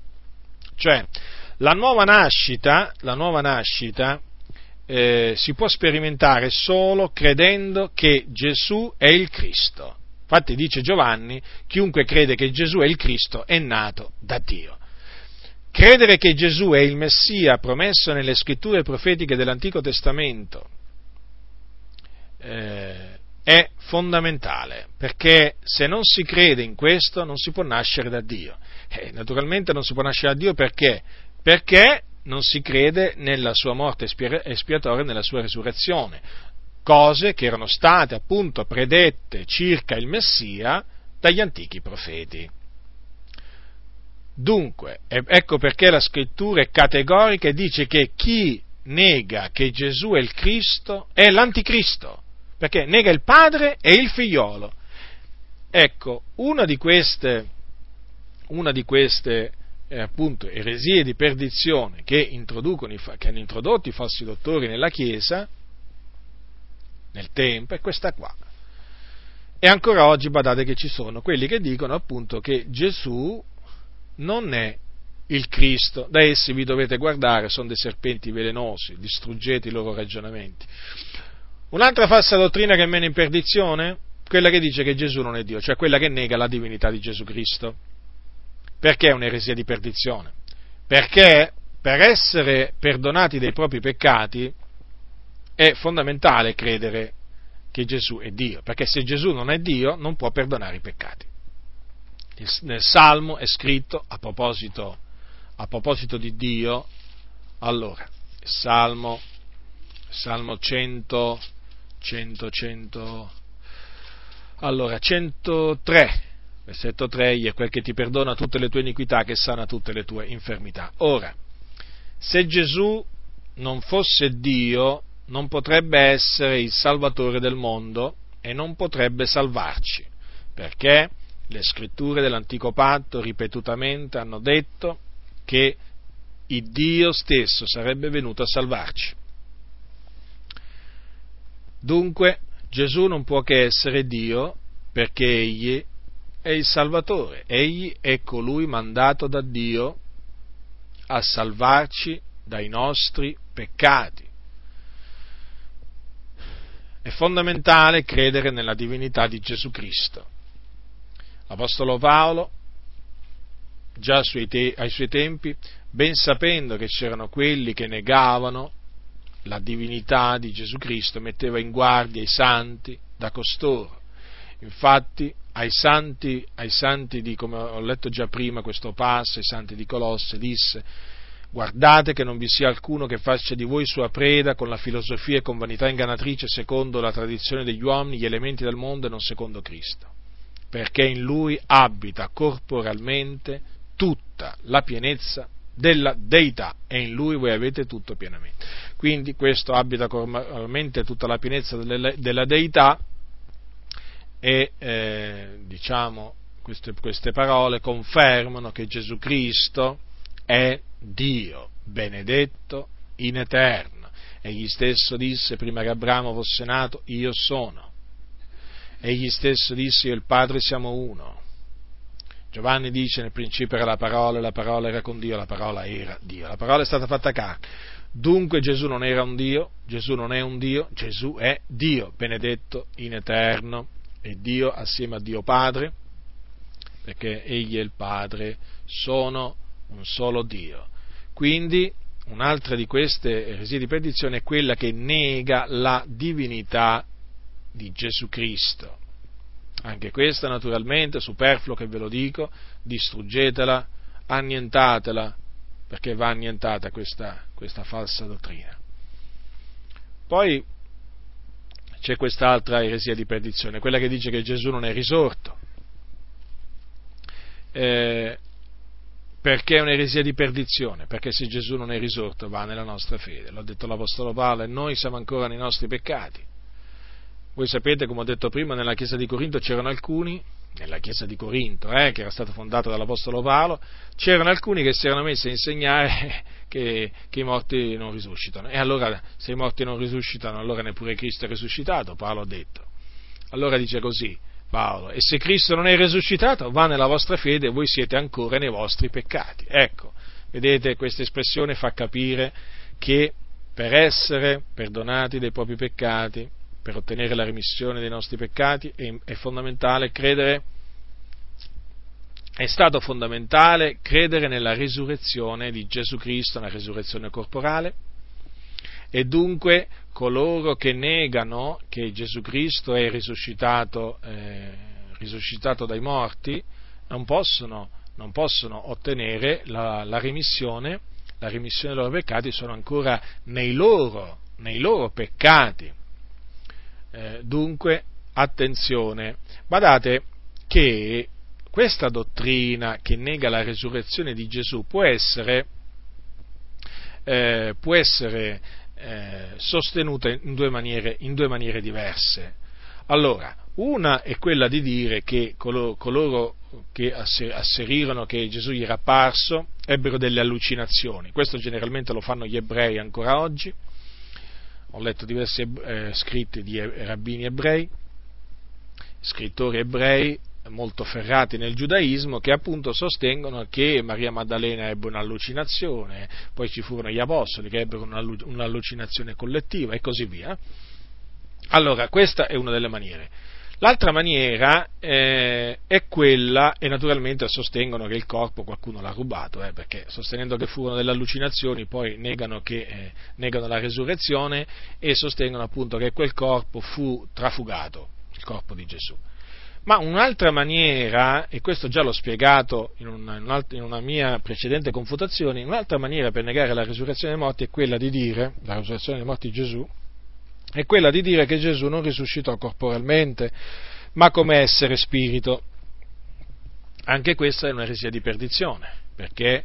perché la risurrezione di Gesù Cristo fu una risurrezione corporale, in quanto Gesù, quando apparve ai suoi discepoli, si fece vedere con molte prove e mostrò loro i segni dei chiodi e il, i segni dei chiodi nei piedi, nelle mani e naturalmente eh, a, a, Tommaso gli fece mettere pure la mano nel, nel, suo costato, quindi il fatto che Gesù mostrò quei segni vuol dire che quello era ancora il suo corpo, lo stesso corpo con il quale egli era morto sulla croce del Calvario, ma un corpo eh, glorioso, incorruttibile, immortale. anche perché, come ho già dimostrato, era stato detto, era stato detto da, da Davide, eh, anche la mia carne riposerà in speranza e quindi nella speranza di risuscitare. Infatti Gesù poi quando risuscitò riprese la sua, la sua carne, quindi Gesù riprese il suo corpo. Quindi è fondamentale sostenere la resurrezione, eh, la resurrezione di Gesù Cristo.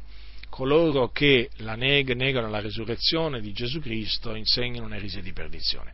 Altra eresia di perdizione è quella che sostiene che Gesù non è venuto in carne. Già ai giorni degli Apostoli c'erano quelli che sostenevano una tale, uh, una tale dottrina, eh, che poi nei primi secoli d.C. furono chiamati gnostici.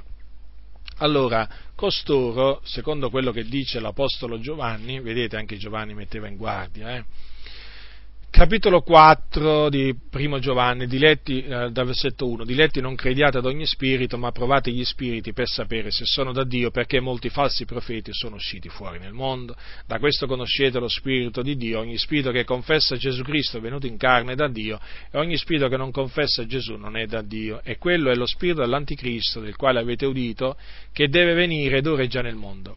Ora, la stessa esortazione Giovanni la, la, la, la dà in, altri termini nella sua seconda epistola quando dice al versetto 7 poiché molti seduttori sono usciti per il mondo i quali non confessano Gesù Cristo essere venuto in carne. Quello è il seduttore e l'anticristo. Badate a voi stessi affinché non perdiate il frutto delle opere compiute ma riceviate piena ricompensa. Chi passa oltre e non dimora nella dottrina di Cristo non ha il Dio, chi dimora nella dottrina ha il Padre e il figliolo. Se qualcuno viene a voi e non, e reca questa dottrina, non lo ricevete in casa e non lo salutate, perché chi lo saluta partecipa alle malvagie opere di lui. Quindi, una delle false, delle eresie di perdizione introdotte dai falsi dottori nella Chiesa è questa che nega appunto la corporeità del corpo di, eh, di Gesù Cristo. E perché è un'eresia di perdizione? Perché negare, la, eh, negare, che Gesù Cristo è venuto in carne equivale a dire che Gesù non poté morire sulla croce per i nostri peccati e questa è un'eresia perché noi sappiamo che Gesù è morto sulla croce per i nostri peccati. E come dice, come dice lo scrittore agli ebrei, se voi prendete il capitolo 2 degli ebrei, dice poiché dunque, capitolo 2, versetto 14, poiché dunque i figlioli partecipano del sangue della carne, anche egli vi ha similmente partecipato, affinché mediante la morte distruggesse colui che aveva l'impero della morte, cioè il diavolo, e liberasse tutti quelli che per il timore della morte erano per tutta la vita soggetti a schiavitù. Quindi, eh, negare che Gesù Cristo sia venuto in carne equivale a dire che non, ha, non, è morto e quindi non ha potuto distruggere colui che aveva l'impero della morte, cioè il diavolo, perché uno spirito non avrebbe potuto già mai morire sulla croce e distruggere la morte. La morte la poteva distruggere solo un uomo che era, eh, aveva partecipato al sangue e alla carne e naturalmente che, eh, che dopo risuscitava. E appunto Gesù uomo Gesù era vero uomo, aveva un corpo eh, reale, un corpo eh, di sangue e di carne e con quel corpo è morto sulla croce e ha distrutto mediante la sua morte il diavolo. E quindi ci ha liberato dal timore della morte a tutti noi. Ecco perché questa è un'eresia di perdizione, quella appunto che dice che Gesù non è venuto in carne. Un'altra, un'altra eresia di perdizione è quella che dice che si viene giustificati mediante le opere della legge o mediante le opere, le opere buone. Come vi ho accennato prima, l'Apostolo Paolo confutò quelli che si erano insinuati in mezzo ai Galati e che insegnavano esattamente questa, questa eresia di perdizione. Perché un'eresia di perdizione? Perché eh, chi accetta questa, questa, questa falsa dottrina scade dalla grazia, rinnega Cristo, mm, annulla la grazia di Dio e fa passare il sacrificio di Gesù Cristo sulla croce per un'opera vana. Tanto è vero che l'Apostolo Paolo ha detto ai Galati, eh, se la giustizia si ottiene per mezzo della legge, Cristo è dunque morto inutilmente. In altre parole, se si viene giustificati per le opere della legge, allora mm, Cristo è venuto a fare niente, cioè è morto sulla croce per niente. Questo vuole, dire, questo vuole dire, l'Apostolo Paolo, certo, perché se noi possiamo salvarci, eh, se l'uomo si può salvare mediante la sua propria giustizia, allora che cosa è venuto a fare Gesù? Niente, è morto, è morto inutilmente, ma Gesù è venuto a morire sulla croce affinché a noi fosse imputata la giustizia di Dio mediante la fede nel suo sacrificio. Quindi eh, state molto attenti perché questa è un'eresia di perdizione, rigettatela. Eh, a proposito, eh, l'Apostolo Pietro per un periodo, soste- per un, diciamo, un, breve, un, breve, periodo di tempo, sostenne questa eresia di perdizione. Stiamo parlando dell'Apostolo Pietro, tant'è vero che l'Apostolo Paolo ai Galati cita questo fatto. Quando eh, Cefa fu venuto ad Antiochia, eh, Paolo gli resistette in faccia, perché era da condannare. Sì, Pietro era da condannare Cefa, perché si era messa a insegnare si era messa a costringere i gentili a giudaizzare, praticamente si era messa a insegnare che si viene giustificati eh, per le opere della legge, una cosa grave, ecco perché l'Apostolo Paolo disse che era da condannare e lo riprese davanti a tutti, pubblicamente, pubblicamente. Difatti, se voi leggete il capitolo 2, la seconda parte del capitolo 2 ai Galati, vi renderete conto di, co- mm, di come Pietro proprio non, non si comportò con dirittura rispetto alla, all'Evangelo, alla verità del Vangelo, eh, perché si era messa a costringere i gentili a vivere alla, all'ebraica, cioè a osservare la legge di Mosè. E per questo Paolo lo riprese severamente. Naturalmente Pietro accettò la riprensione e poi ritornò in sé. Questo ve l'ho detto appunto per farvi capire quanto bisogna vegliare e quanto eh, non bisogna guardare in faccia a nessuno quando si tratta della verità. Vedete l'esempio del, del comportamento, cioè il comportamento di Paolo nei confronti di Pietro ci fa capire come eh, un ministro del Signore può anche sviarsi dalla verità. E eh, che, che, cosa, cioè, come bisogna comportarsi in questi casi? Eh, bisogna riprenderlo in questo caso fu l'Apostolo Paolo a riprenderlo pubblicamente, perché era meritevole di riprensione. D'altronde ha detto che era da condannare e Cefa. Dunque, c'è anche la possibilità che un ministro del Signore si metta a insegnare delle eresie. E in questi casi, naturalmente, la Chiesa si deve levare in favore della verità e riprenderlo in faccia o resistergli in faccia, perché questo è quello che il Signore chiama, chiama a fare. Ora, mh, collegata a questa, a questa, dottrina, a questa eresia di petizione, ce n'è un'altra, che è quella che dice che Gesù Cristo non è la sola via per andare in cielo. Perché? Perché generalmente quelli che dicono che si viene giustificati mediante le, le, le, opere, le opere, appunto dicono che eh, le persone buone Dio le salverà. Basta essere buoni, fratello, poi vedrai che il Signore un posto in cielo lo trova a queste persone. No, assolutamente. Assolutamente, in cielo ci vanno solo i riscattati del Signore, ci vanno in cielo solo coloro che sono nati d'acqua e di spirito, cioè coloro che sono nati di nuovo. E si nasce di nuovo quando si crede che Gesù è il Cristo e quindi, eh, diciamo, implicitamente si crede che Lui è la sola via che mena, che mena, che mena al Padre. Ora, perché ho detto che questa eh, dottrina appunto è, è collegata a questa, questa, questa eresia di perdizione che dice appunto che Gesù non è la sola via è collegata all'altra? Appunto perché quelli che dicono che si viene giustificati, quelli che dicono che Gesù non è la sola via, dicono ma sì, ma anche nelle altre religioni, no? Induismo, eh, Islam, Buddismo, dicono ma anche là ci sono delle persone buone, alla fine poi, anche se non sono cristiani, poi il Signore li porterà con sé in cielo. No, non è assolutamente così, fratelli nel Signore, Gesù Cristo ha detto Gesù Cristo ha detto, io sono la via, la verità e la vita, ognuno viene al Padre se non per mezzo di me. Egli è la porta, non è una porta. Egli è la porta. E uno è salvato se entra per Gesù. Non è che si può entrare in cielo da qualche altra porta, no c'è solo una porta, è Gesù Cristo. In cielo ci si entra solo attraverso Gesù Cristo, attraverso la fede nel suo sacrificio, attraverso la fede nella sua resurrezione. Quindi ecco perché quest'altra è, una, è un'eresia di perdizione, perché, perché equivale a eh, rilegare quello che ha fatto Gesù a un nulla, perché se si può essere salvati senza credere in Gesù Cristo, voglio dire, ma allora Gesù che è venuto a fare sulla terra? Eh, perché l'Apostolo Paolo si preoccupava così tanto di annunciare l'Evangelo dove ancora Cristo non era stato annunziato, eh, se, si può, se, si può, essere salvati senza, senza, aver sentito parlare di Gesù e senza aver creduto in Gesù, cioè senza aver creduto in Gesù e quindi automaticamente senza aver sentito parlare di Gesù, eh, allora a questo punto, cioè, che cosa, che, perché c'è scritto andate per tutto il mondo e predicate l'Evangelo ad ogni creatura, e, e, poi perché c'è scritto che chi non avrà creduto sarà condannato. Dunque, eh, state attenti perché eh, serpeggia questo, chiamiamolo buonismo, in mezzo alla Chiesa.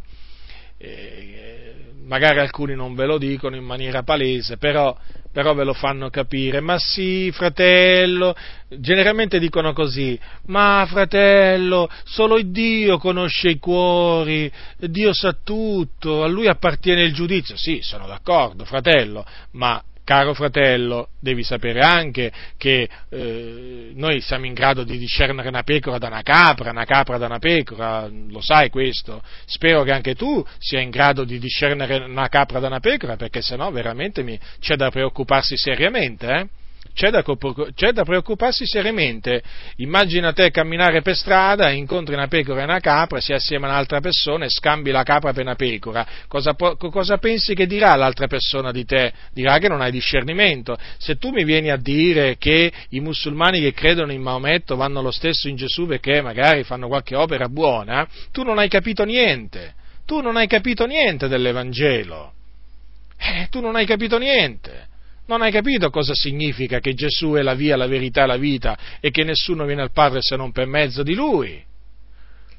Anzi, ti dirò un'altra cosa, se tu pensi che anche il Papa, eh, che adesso vabbè si chiama Ratzinger, se tu pensi che anche il Papa sia un cristiano, tu non hai capito nulla.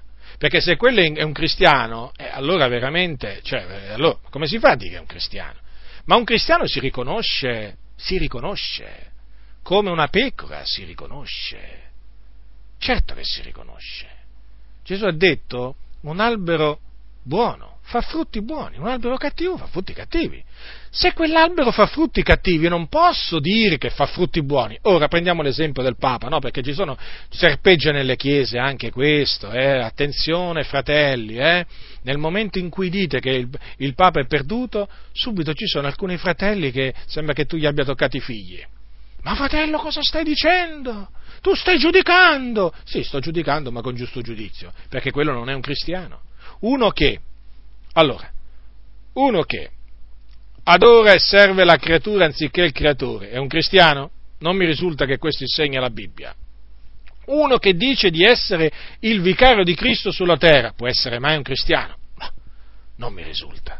Uno che insegna diciamo, eh, una via della salvezza che è contraria a quella della Sacra Scrittura, è un cristiano? A me non risulta. Che ti dirò?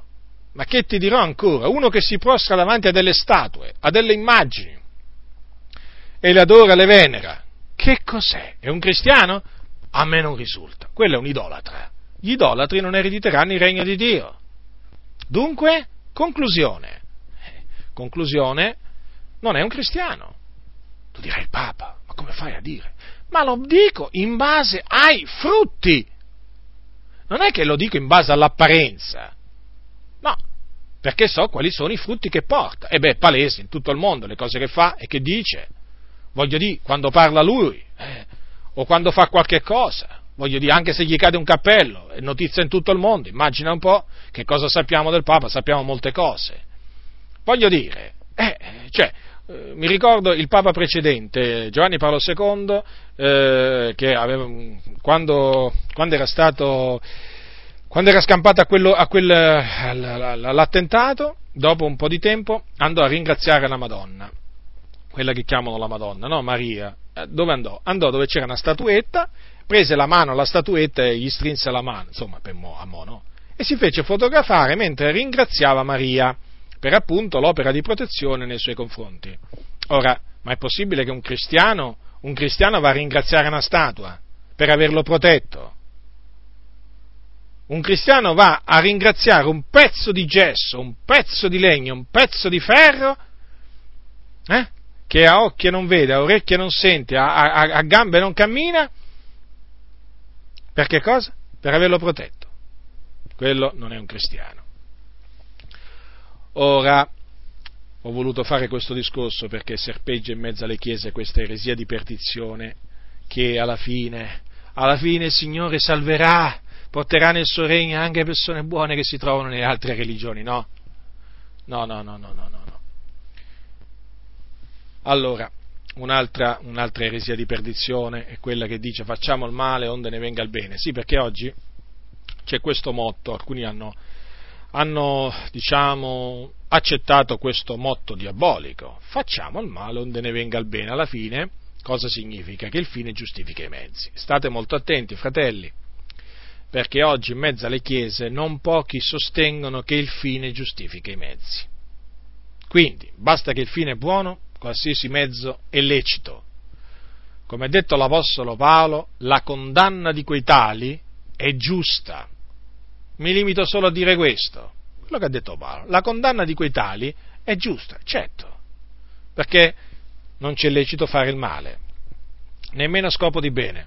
Per dirvelo, diciamo in un'altra maniera, la Chiesa Cattolica Romana, per esempio, sostiene, proprio eh, è scritto nei suoi, nei suoi, come si dice, nei suoi libri, che si può rubare per aiutare i poveri. Sì, sì. Dottrina della Chiesa Cattolica Romana. Si può rubare per aiutare i poveri. Quindi, se tu non hai soldi in tasca no? e vuoi aiutare un povero, tu puoi andare a, a, rubare, possibilmente a un ricco, naturalmente, non a un altro povero, per aiutare il povero. Eh sì, perché il fine è buono. Questa è un'eresia di perdizione perché ti induce a fare il ladro e i ladri non erediranno il regno di Dio, mi pare ovvio questo. Quindi state attenti, fratelli, eh, a quelli che fanno capire o insegnano che il fine giustifica i mezzi. Ma diciamo, vi dico anche altre cose. Ci sono pastori evangelici che per, eh, per, avere il permesso di costruire il locale di culto eh, pagano, diciamo, oggi le chiamano le mazzette, fanno arrivare a chi di dovere eh, come si dice, i soldi sotto banco. Eh, sì, perché il fine giustifica i mezzi. Lì bisogna costruire il locale di culto. Ui, eh, il fine è buono e quindi bisogna raggiungere il fine a qualsiasi, a qualsiasi costo. E quindi anche diciamo, pagando eh, so, all'assessore, al, al, sindaco, insomma, dei soldi sotto banco, così la pratica eh, viene accelerata eh, o se, era stata, o se era stato negato il permesso viene dato, insomma esistono pastori che ragionano in questa maniera perversa, perversa. State molto attenti. Poi naturalmente ci sono, eh, legata un po', no, legata non tanto a questa, a questa ultima che vi ho parlato, c'è quest'altra che appunto permette l'omosessualità, l'adulterio e la fornicazione definendo le cose lecite. Voi direte, ma come è possibile? È, possibile che alcuni introducono di soppiatto pure queste, eh, pure queste cose? Sì, sì, fratelli, non, non vi meravigliate. Eh, ci, sono, ci, sono, cosiddetti dottori, dottori eh, badate bene, nelle chiese protestanti che sostengono che sia l'omosessualità che l'adulterio che la fornicazione non sono eh, cioè che sono, cose, eh, che sono cose lecite. Quindi esistono cristiani omosessuali, esistono cristiani adulteri e cristiani fornicatori. E tutti quanti, felici e contenti, vanno in cielo, secondo costoro. Ma la Sacra Scrittura dice un'altra cosa. Dice che i sodomiti, gli adulteri i fornicatori non erediteranno il regno di Dio. E se non erediteranno il regno di Dio, dove andranno? Andranno all'inferno.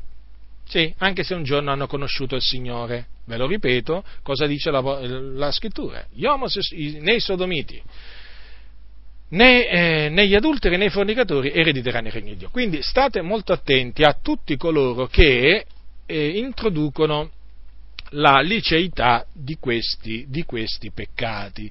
Naturalmente è chiaro che loro magari stanno attenti ai termini che usano, è chiaro, loro stanno attenti ai termini che usano, non è che certe cose ve le, ve le dicono proprio così in maniera chiara, eh?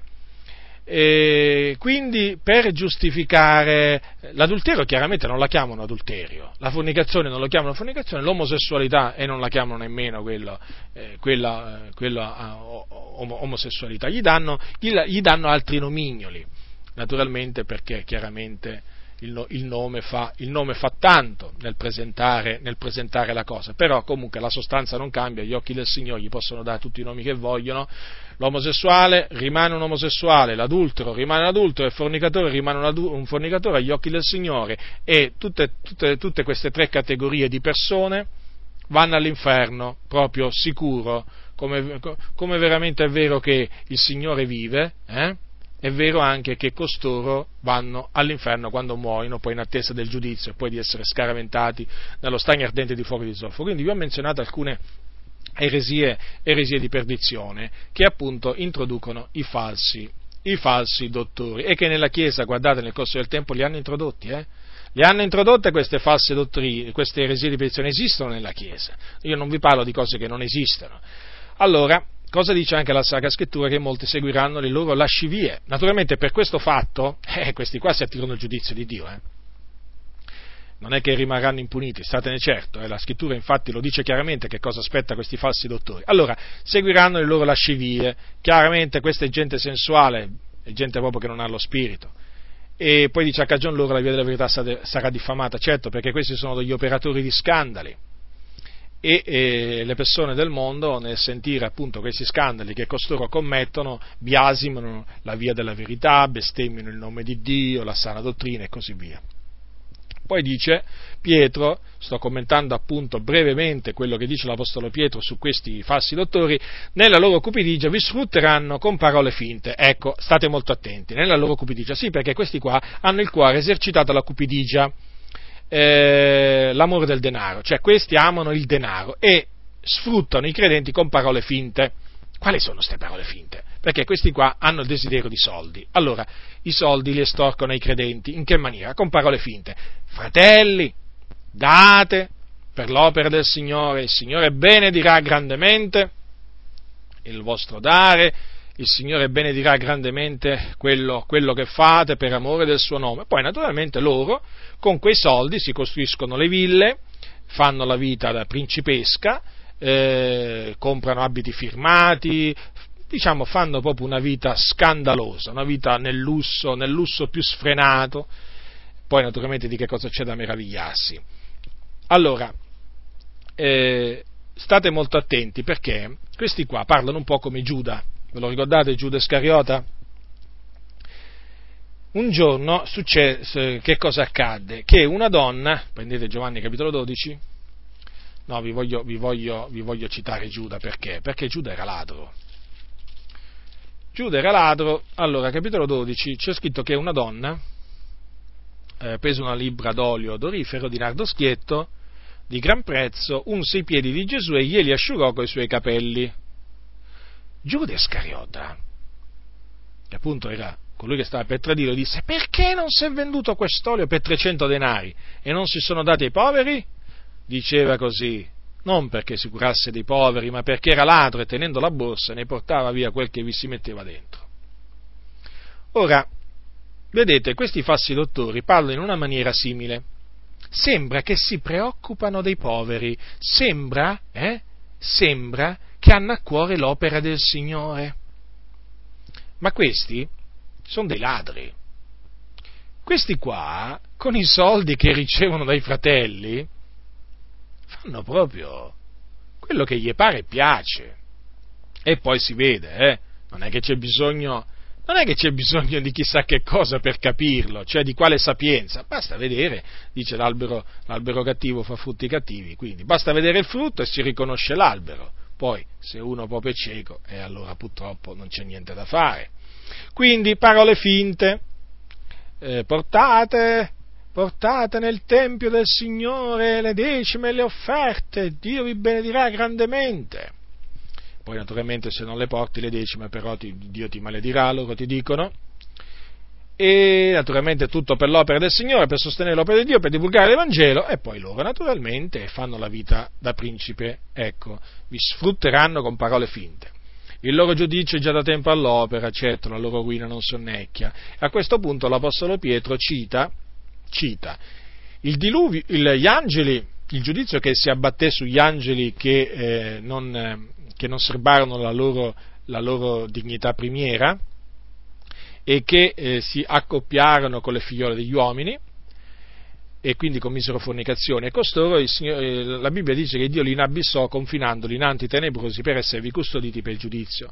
Poi parla appunto del giudizio che si abbatté sul mondo antico, sul mondo degli empi, quando il Signore fece venire il diluvio universale, da, da, cui, fu, da cui, scampò eh, solo Noè con sette altri. Poi cita un altro giudizio, quello che si abbatté sulle città di, di Sodoma e Gomorra, che appunto erano città dedite proprio alla concupiscenza carnale. Anche, anche queste il Signore le distrusse eh, affinché servissero d'esempio a quelli che in avvenire vivrebbero empiamente. E parla ancora un'altra volta di un altro salvataggio che il Signore compì, quello nei confronti del giusto Lot, che era contristato dalla condotta, dalla condotta scellerata degli abitanti di, di Sodoma e Gomorra e eh, si, contrist- si, tormentava l'anima sua giusta perché appunto lui era, era giusto a motivo delle inique opere di quegli, di quegli uomini e il Signore lo salvò. Allora, perché ha citato questi esempi l'Apostolo Pietro? Per far capire che se è vero che il Signore da un lato sa trarre i dalla tentazione, vedete come il Signore salvò Noè e Lot, dall'altro però sa riservare gli ingiusti ad essere puniti. E sì, perché il nostro Dio è un Dio giusto, è un Dio che punisce gli empi, quelli che vanno dietro la carne, nelle immonde concupiscenze e sprezzano l'autorità.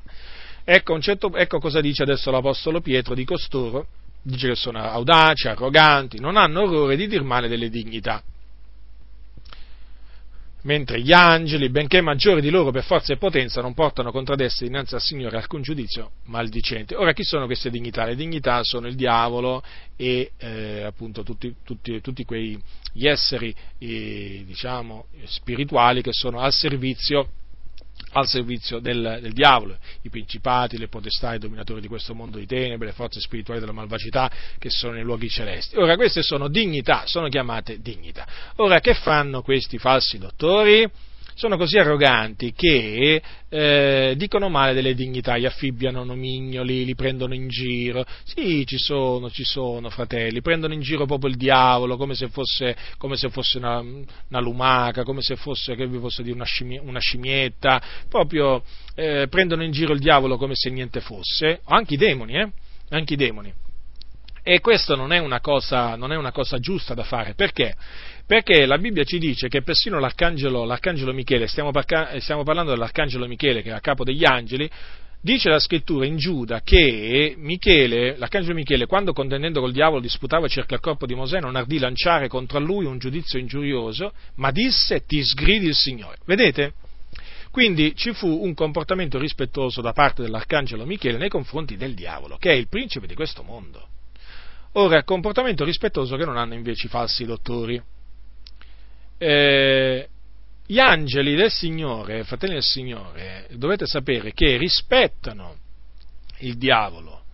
Eh, certo, lo rispettano, infatti non portano contro al diavolo nessun giudizio maldicente eh, davanti, davanti, al Signore. Quindi il comportamento giusto da tenere nei confronti del diavolo non è quello di questi falsi dottori che prendono in giro il diavolo e così via, anche davanti a tutti, per fare ridere poi i credenti. Purtroppo ci sono tanti credenti che si mettono a ridere pure anche dinanzi alle barzellette che, che, che raccontano molti sul diavolo. Non è questo il comportamento giusto, ma il comportamento giusto deve essere quello, diciamo, che, eh, che ebbero gli apostoli, ebbero Gesù stesso. Gesù stesso, quando fu tentato dal diavolo, non è che lo prese in giro, gli disse, va Satana. Gesù chiamò il diavolo il principe di questo mondo, lo, lo chiamò, diciamo, con i nomi, con, con i nomi appunto che c'ha il, eh, con i nomi suoi propri, ecco, ma non eh, prendendolo in giro, quello che voglio dire. Eh, perciò dobbiamo stare, dobbiamo stare, molto attenti a seguire l'esempio di Cristo e degli Apostoli e non l'esempio appunto eh, di questi scellerati che sono i falsi dottori.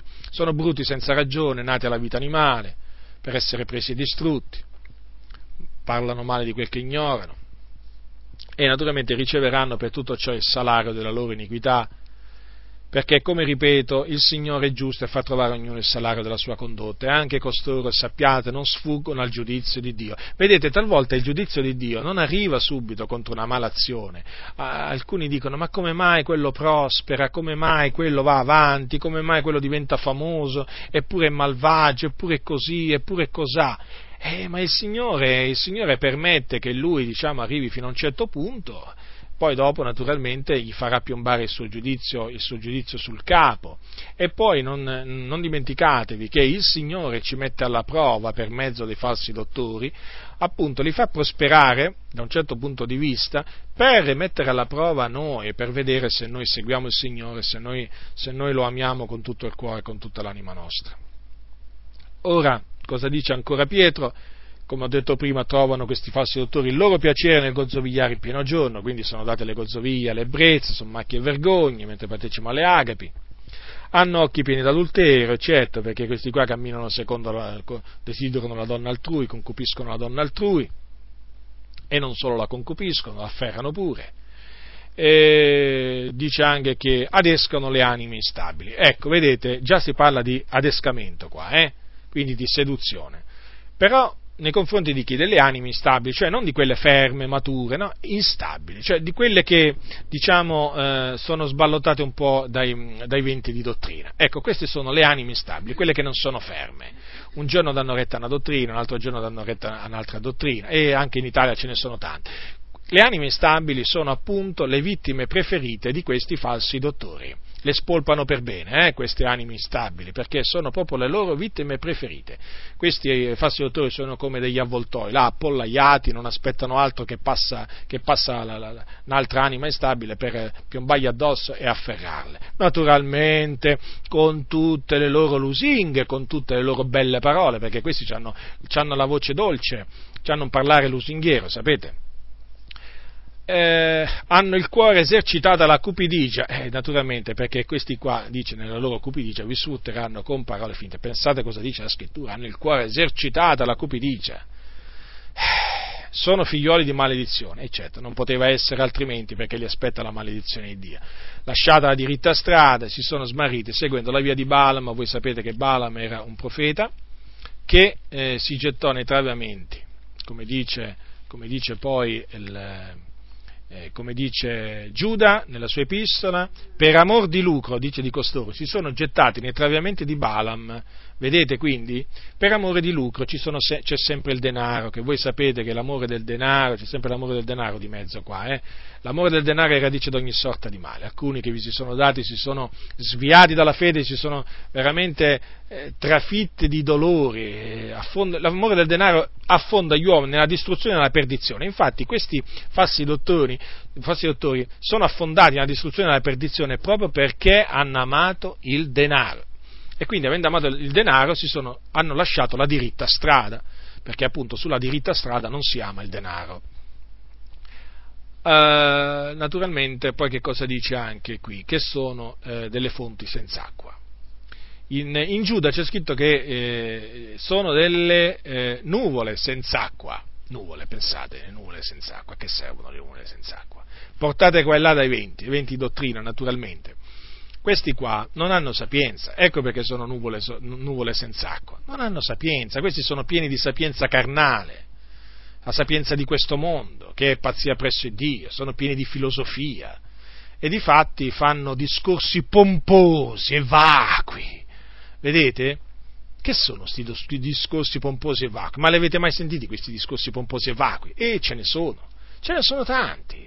Sono discorsi che non ti edificano, sono discorsi vuoti, lunghi ma vuoti, vacui, vacui. Non ti ricordi niente di quello che senti, perché sono, sono cose pompose, sono cose vacue. Sì, sanno fare un discorso queste persone, d'altronde sono chiamati discorsi, però sono pomposi, sono vacui, perché questi non hanno sapienza, non hanno la sapienza di Dio. E come possono averla? Hanno rigettato la parola di Dio, come possono avere la sapienza di Dio? E poi un'altra volta, ancora una volta, per la seconda volta si legge adescano. Infatti prima abbiamo visto adescano le anime instabili al versetto 14, poi adesso al versetto 18 si legge adescano con le concupiscenze carnali chi? e li lasci via quelli che si erano già un poco, da, un poco allontanati da coloro che vivono nell'errore. Quindi, diciamo, i neoconvertiti.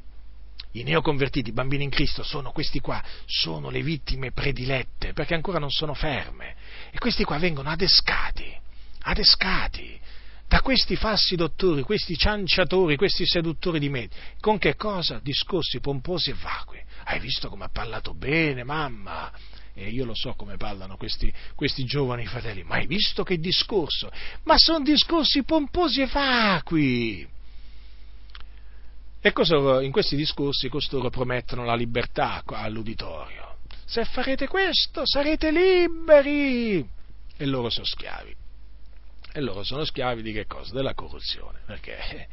Perché sono, perché sono schiavi appunto delle varie concupiscenze. E di fatti e difatti la loro conduzione ultima è diventata peggiore della prima. Un giorno furono schiavi, furono liberati, schiavi del peccato, erano schiavi del peccato, erano stati liberati dal Signore, riscattati dal Signore mediante il suo sangue, però dopo arrivò il giorno in cui si sono lasciati di nuovo avviluppare in quelle concupiscenze e vincere. E quindi la loro condizione ultima è diventata peggiore della prima. Pensate che qui c'è scritto che meglio sarebbe stato per loro non aver conosciuto la via della giustizia, che dopo averla conosciuta voltare le spalle al santo comandamento che era loro stato dato. Vi ricordate, vi ricordate che cosa disse Gesù a Giuda Scariota eh, quando, eh, quando, Gesù, quando, quando, Giuda Iscariota stava per tradirlo, nella notte che Gesù eh, fu tradito durante la cena, c'è scritto che Gesù disse questo, queste parole allora.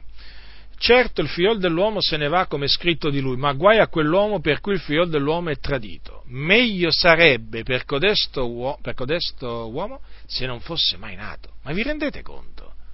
Gesù ha detto che era meglio che Giuda non fosse mai nato, certo, perché quello che aspettò, quello che diciamo sopraggiunse su Giuda, una volta morto, terribile fine, andò all'inferno poi naturalmente in quel giorno poi sarà giudicato e condannato all'eterna infamia. Quindi vedete, quel meglio sarebbe, vedi ancora una volta si legge qui in Pietro, meglio sarebbe, questa volta in riferimento ai falsi dottori, meglio sarebbe che non avessero conosciuto la via della giustizia. Perché questi, dopo che l'hanno conosciuta, hanno voltato al santo comandamento che era loro stato dato. Santo comandamento, quello che dice siate santi perché io sono santo è venuto di loro quello che dice con verità il proverbio, il cane è tornato al suo vomito. E quindi costoro sono tornati a ciò che avevano rigettato. Considerate, sono peggio di quanto lo erano prima di conoscere il Signore. E questa gente, riprovata quanto alla fede, scellerata quanto alla condotta, è in mezzo a noi, cioè in mezzo alla Chiesa dell'Iddio vivente, sono i falsi dottori. Quindi, fratelli nel Signore, voi sapete come riconoscere un vero dottore e anche come riconoscere un falso dottore. Quindi, attenetevi alla parola di Dio, sempre alla parola di Dio, per non cadere vittima dei falsi dottori che esistono. La grazia del Signore nostro Gesù Cristo sia con tutti coloro che lo amano con purità incorrotta. Amen.